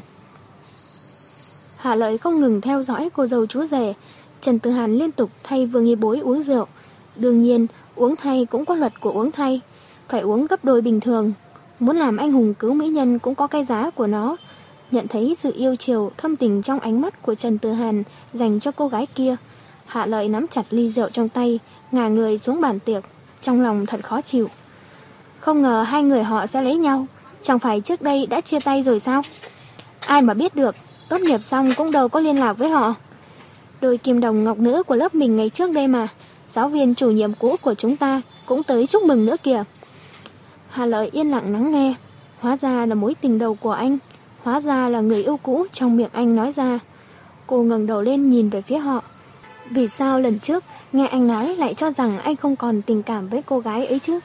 Khi cô dâu chú rể đi tới mời rượu, Hà Lợi nghe thấy mọi người nhất quyết bắt hai người họ phải uống phạt bởi vì quay lại với nhau mà im im không cho ai hay biết. Rõ ràng không coi mọi người là bạn bè. Bọn họ nói rất nhiều thứ, ôn lại chuyện thời cấp 3, rồi trách Trần Tử Hàn giấu giếm tới tận lúc kết hôn. Trần Tử Hàn không từ chối rượu của bất cứ ai, cô dâu cũng tỏ ra lo lắng cho anh, nhất định không để anh uống thay nữa. Hạ lợi lục lọi trong ký ức của mình, chợt nhớ tới một chuyện cũ. Lần đó, cô và Trần Tử Hàn đi công tác ở một thành phố ven biển. Dù nơi ở của họ cách biển khá xa, nhưng trong lúc công việc ngập đầu, Trần Tử Hàn vẫn dành ra chút thời gian đi ngắm biển. Hạ lợi cảm thấy rất khó hiểu, vì sao một người trầm ổn như anh lại có lúc cố chấp hệt như trẻ con đến thế. Cô vui vẻ hỏi anh, vì sao nhất định muốn đi ngắm biển. Ánh mắt anh trở lên u ám, anh đáp. Cô ấy thích. Cô lại hỏi, ai thích? Nhưng anh đã vội vàng nói tránh sang chuyện khác. Lúc này, Hạ Lợi đột nhiên tỉnh ngộ. Ven biển có rất nhiều vò sò, mà cô ấy kia trong tên có một chữ bối. Những điều dối ren khó hiểu trong lòng Hạ Lợi bây giờ đã được gỡ bỏ. Lồng ngực lấp kín nỗi buồn dường như cũng được thông thoáng. Khi cô dâu chú rể tới mời rượu, Hạ Lợi vô tư cười thật lớn, uống cạn ly rượu trong tay. Xưa này cô luôn là một người dứt khoát, vậy thì cũng nên dứt khoát rút lui thôi. Tiệc cưới kéo dài tới tối muộn, đám bạn học cũ bám lấy Trần Tử Hàn không tha. Hạ Lợi vẫn ngồi chờ, cô hy vọng có được một đáp án. Nhưng đáp án thế nào cô cũng không rõ nữa. Sau khi tiễn bạn học ra về, Trần Tử Hàn đi tới chỗ Hạ Lợi. Hai người không hề hẹn trước, cũng không phải ăn ý. Chỉ vì ánh mắt Hạ Lợi nói rõ rằng cô đang đợi Trần Tử Hàn. Trần Tử Hàn đưa cô ra ban công, sau đó hất cầm ra hiệu. Ban đầu Hạ Lợi cứ nghĩ mình sẽ căng thẳng, nhưng giờ phút này cô lại thấy lòng mình rất bình tĩnh. Anh đã từng suy nghĩ tới việc gặp gỡ với người khác chưa? Nếu thật sự câu trả lời của Trần Tử Hàn là không ai ngoài cô ấy, thì coi như cô đã thua triệt đề. Câu hỏi này không phải lần đầu tiên Trần Tử Hàn nghe được. Trước hạ lợi, hướng thần cũng đã hỏi anh. Lúc ấy anh không biết phải trả lời thế nào, cũng không có đáp án cụ thể. Nếu nói không ai ngoài cô ấy thì có vẻ giả tạo quá. Chẳng ai không thể sống khi thiếu ai được cả. Chia tay rồi, cuộc sống vẫn tiếp diễn. Vẫn cứ phải ngày ba bữa cơm, vẫn phải đi làm việc sáng đi tối về. Sẽ không có chuyện chúng ta không thể sống nổi nếu đánh mất một người. Từng suy nghĩ rồi, thậm chí anh còn đi xem mắt. Nhưng lúc ấy khi nhìn qua ô cửa kính, thấy một cô gái đi lướt qua, anh đã vội đứng dậy rồi đuổi theo. Đơn giản chỉ là vì dáng người của cô gái ấy khiến anh tưởng là y bối. Anh từng cân nhắc tới việc sống một cuộc sống như đại đa số mọi người, tìm một cô gái phù hợp rồi kết hôn, bình yên vô sự sống bên nhau cả đời. Có thể cô ấy là một người trưởng thành, chín chắn hơn y bối, xinh đẹp hơn y bối, biết đối nhân xử thế hơn cả y bối. Khi anh từ trong quán cà phê lao ra ngoài đường, cô gái kia đã mất hút. Anh chợt thấy lòng mình trống trải, chợt thấy hụt hẫng. Anh hoàn toàn không biết mình muốn gặp lại cô hay là không muốn gặp cô, chỉ đơn giản muốn biết cô sống thế nào hay là vẫn còn nặng lòng nhớ cô. Vậy vì sao cuối cùng vẫn là cô ấy? Hạ lợi nhỏ giọng hỏi. Quá khứ anh không đưa ra được đáp án, hiện tại cũng không rõ ràng lắm. Thậm chí, những lời hứa hẹn năm xưa cũng không trở thành sợi dây ràng buộc, trói buộc được anh. Cô bắt anh tặng mình hoa hồng, bắt anh đưa cô về nhà, nhưng cuối cùng khi cô đi một mình, anh lại không hề tiễn cô. Trước đây anh không hiểu, còn bây giờ anh đã có thể đưa ra một câu trả lời hoàn chỉnh. Trần Tử Hàn quay sang cười với Hạ Lợi. Thích ăn táo tàu không? Anh miêu tả loại táo đó trong siêu thị bán bao nhiêu tiền một cân, mùi vị ra làm sao? Hạ Lợi lắc đầu rồi lại gật đầu. Trung Quy vẫn không hiểu sao anh lại hỏi điều đó. Em họ của tôi rất thích ăn táo tàu. Lúc còn bé, nó thỉnh thoảng lại tích cóp tiền để mua táo ăn. Một hào một túi nhỏ, lần nào nó cũng vui vẻ tích tiền, vui vẻ đi mua táo về ăn hết với vẻ mặt rất thỏa mãn. Bây giờ khi đã lớn, nó có nhiều tiền rồi, táo tàu 4 tệ một túi bán đầy trong siêu thị. Nó có thể mua thứ táo 4 tệ này dễ dàng hơn rất nhiều so với túi táo một hào năm xưa. Nhưng mà nó đi ngang qua quầy táo cũng chẳng thèm liếc mắt nhìn lấy một cái dù là táo rất ngon. Con bé nói, thứ nó thực sự thích, thực ra không phải là mùi vị của táo, mà là cảm giác khi tiết kiệm từng đồng xu, là hương vị hạnh phúc khi mua được táo về ăn. Hạ lợi nghe vậy, dường như cô đã hiểu ra. Cô nhìn Trần Tử Hàn không chớp mắt. Trần Tử Hàn cười, Hạ lợi cũng cười đáp lại. Chúc anh và quả táo tàu trong lòng anh mãi mãi hạnh phúc. Hạ lợi nghĩ mình cũng cần phải đi tìm người đàn ông coi mình là quả táo tàu của anh ấy thôi. Đúng vậy, vừa nghi bối chính là quả táo tàu có thể mua được bằng một hào, nhưng đó là một hào tiền phải tích cóp từng chút từng chút mới có được. Trong siêu thị có rất nhiều táo tàu ngon, nhưng chúng không phải là thứ táo cần anh đổ mồ hôi công sức ra để có được, không phải thứ vật phẩm duy nhất không thể thay thế, không phải thứ đồ một khi đã mất sẽ không thể tìm lại. Bởi vì khi nó mất đi, cùng với một hào kia cũng có nghĩa là nó đã thuộc về quá khứ.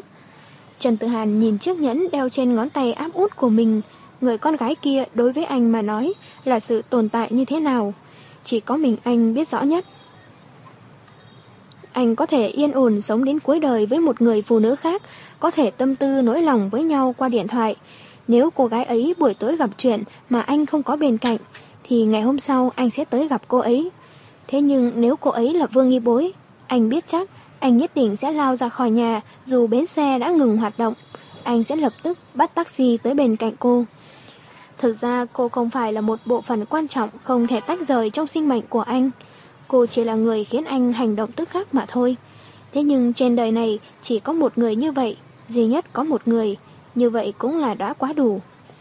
Anh nhìn không rời mắt khỏi chiếc nhẫn đeo trên tay, nụ cười hạnh phúc lấp lánh trên bờ môi. Vương Y Bối đã đổi một bộ trang phục nhẹ nhàng hơn, đi đến bên cạnh anh, khẽ vỗ vào bờ vai rắn chắc kia. Mọi người đang tìm anh đấy, tự nhiên chạy ra đây đứng cười như dở hơi. Anh đang nghĩ gì thế? Trần Tử Hàn quay lại nhìn cô, đừng bàn tay trái đeo nhẫn, lên chạm vào mặt cô. Nghĩ về em. Diễn biến gì tiếp theo sẽ xảy ra đây? Mời các bạn đón nghe. Đừng quên đăng ký kênh, bật thông báo để được đón nghe sớm nhất. Còn nếu các bạn thấy hay, thì hãy chia sẻ và donate ủng hộ để có kinh phí duy trì việc đọc. Thông tin donate thì có để ở dưới phần miêu tả. Xin cảm ơn các bạn rất nhiều.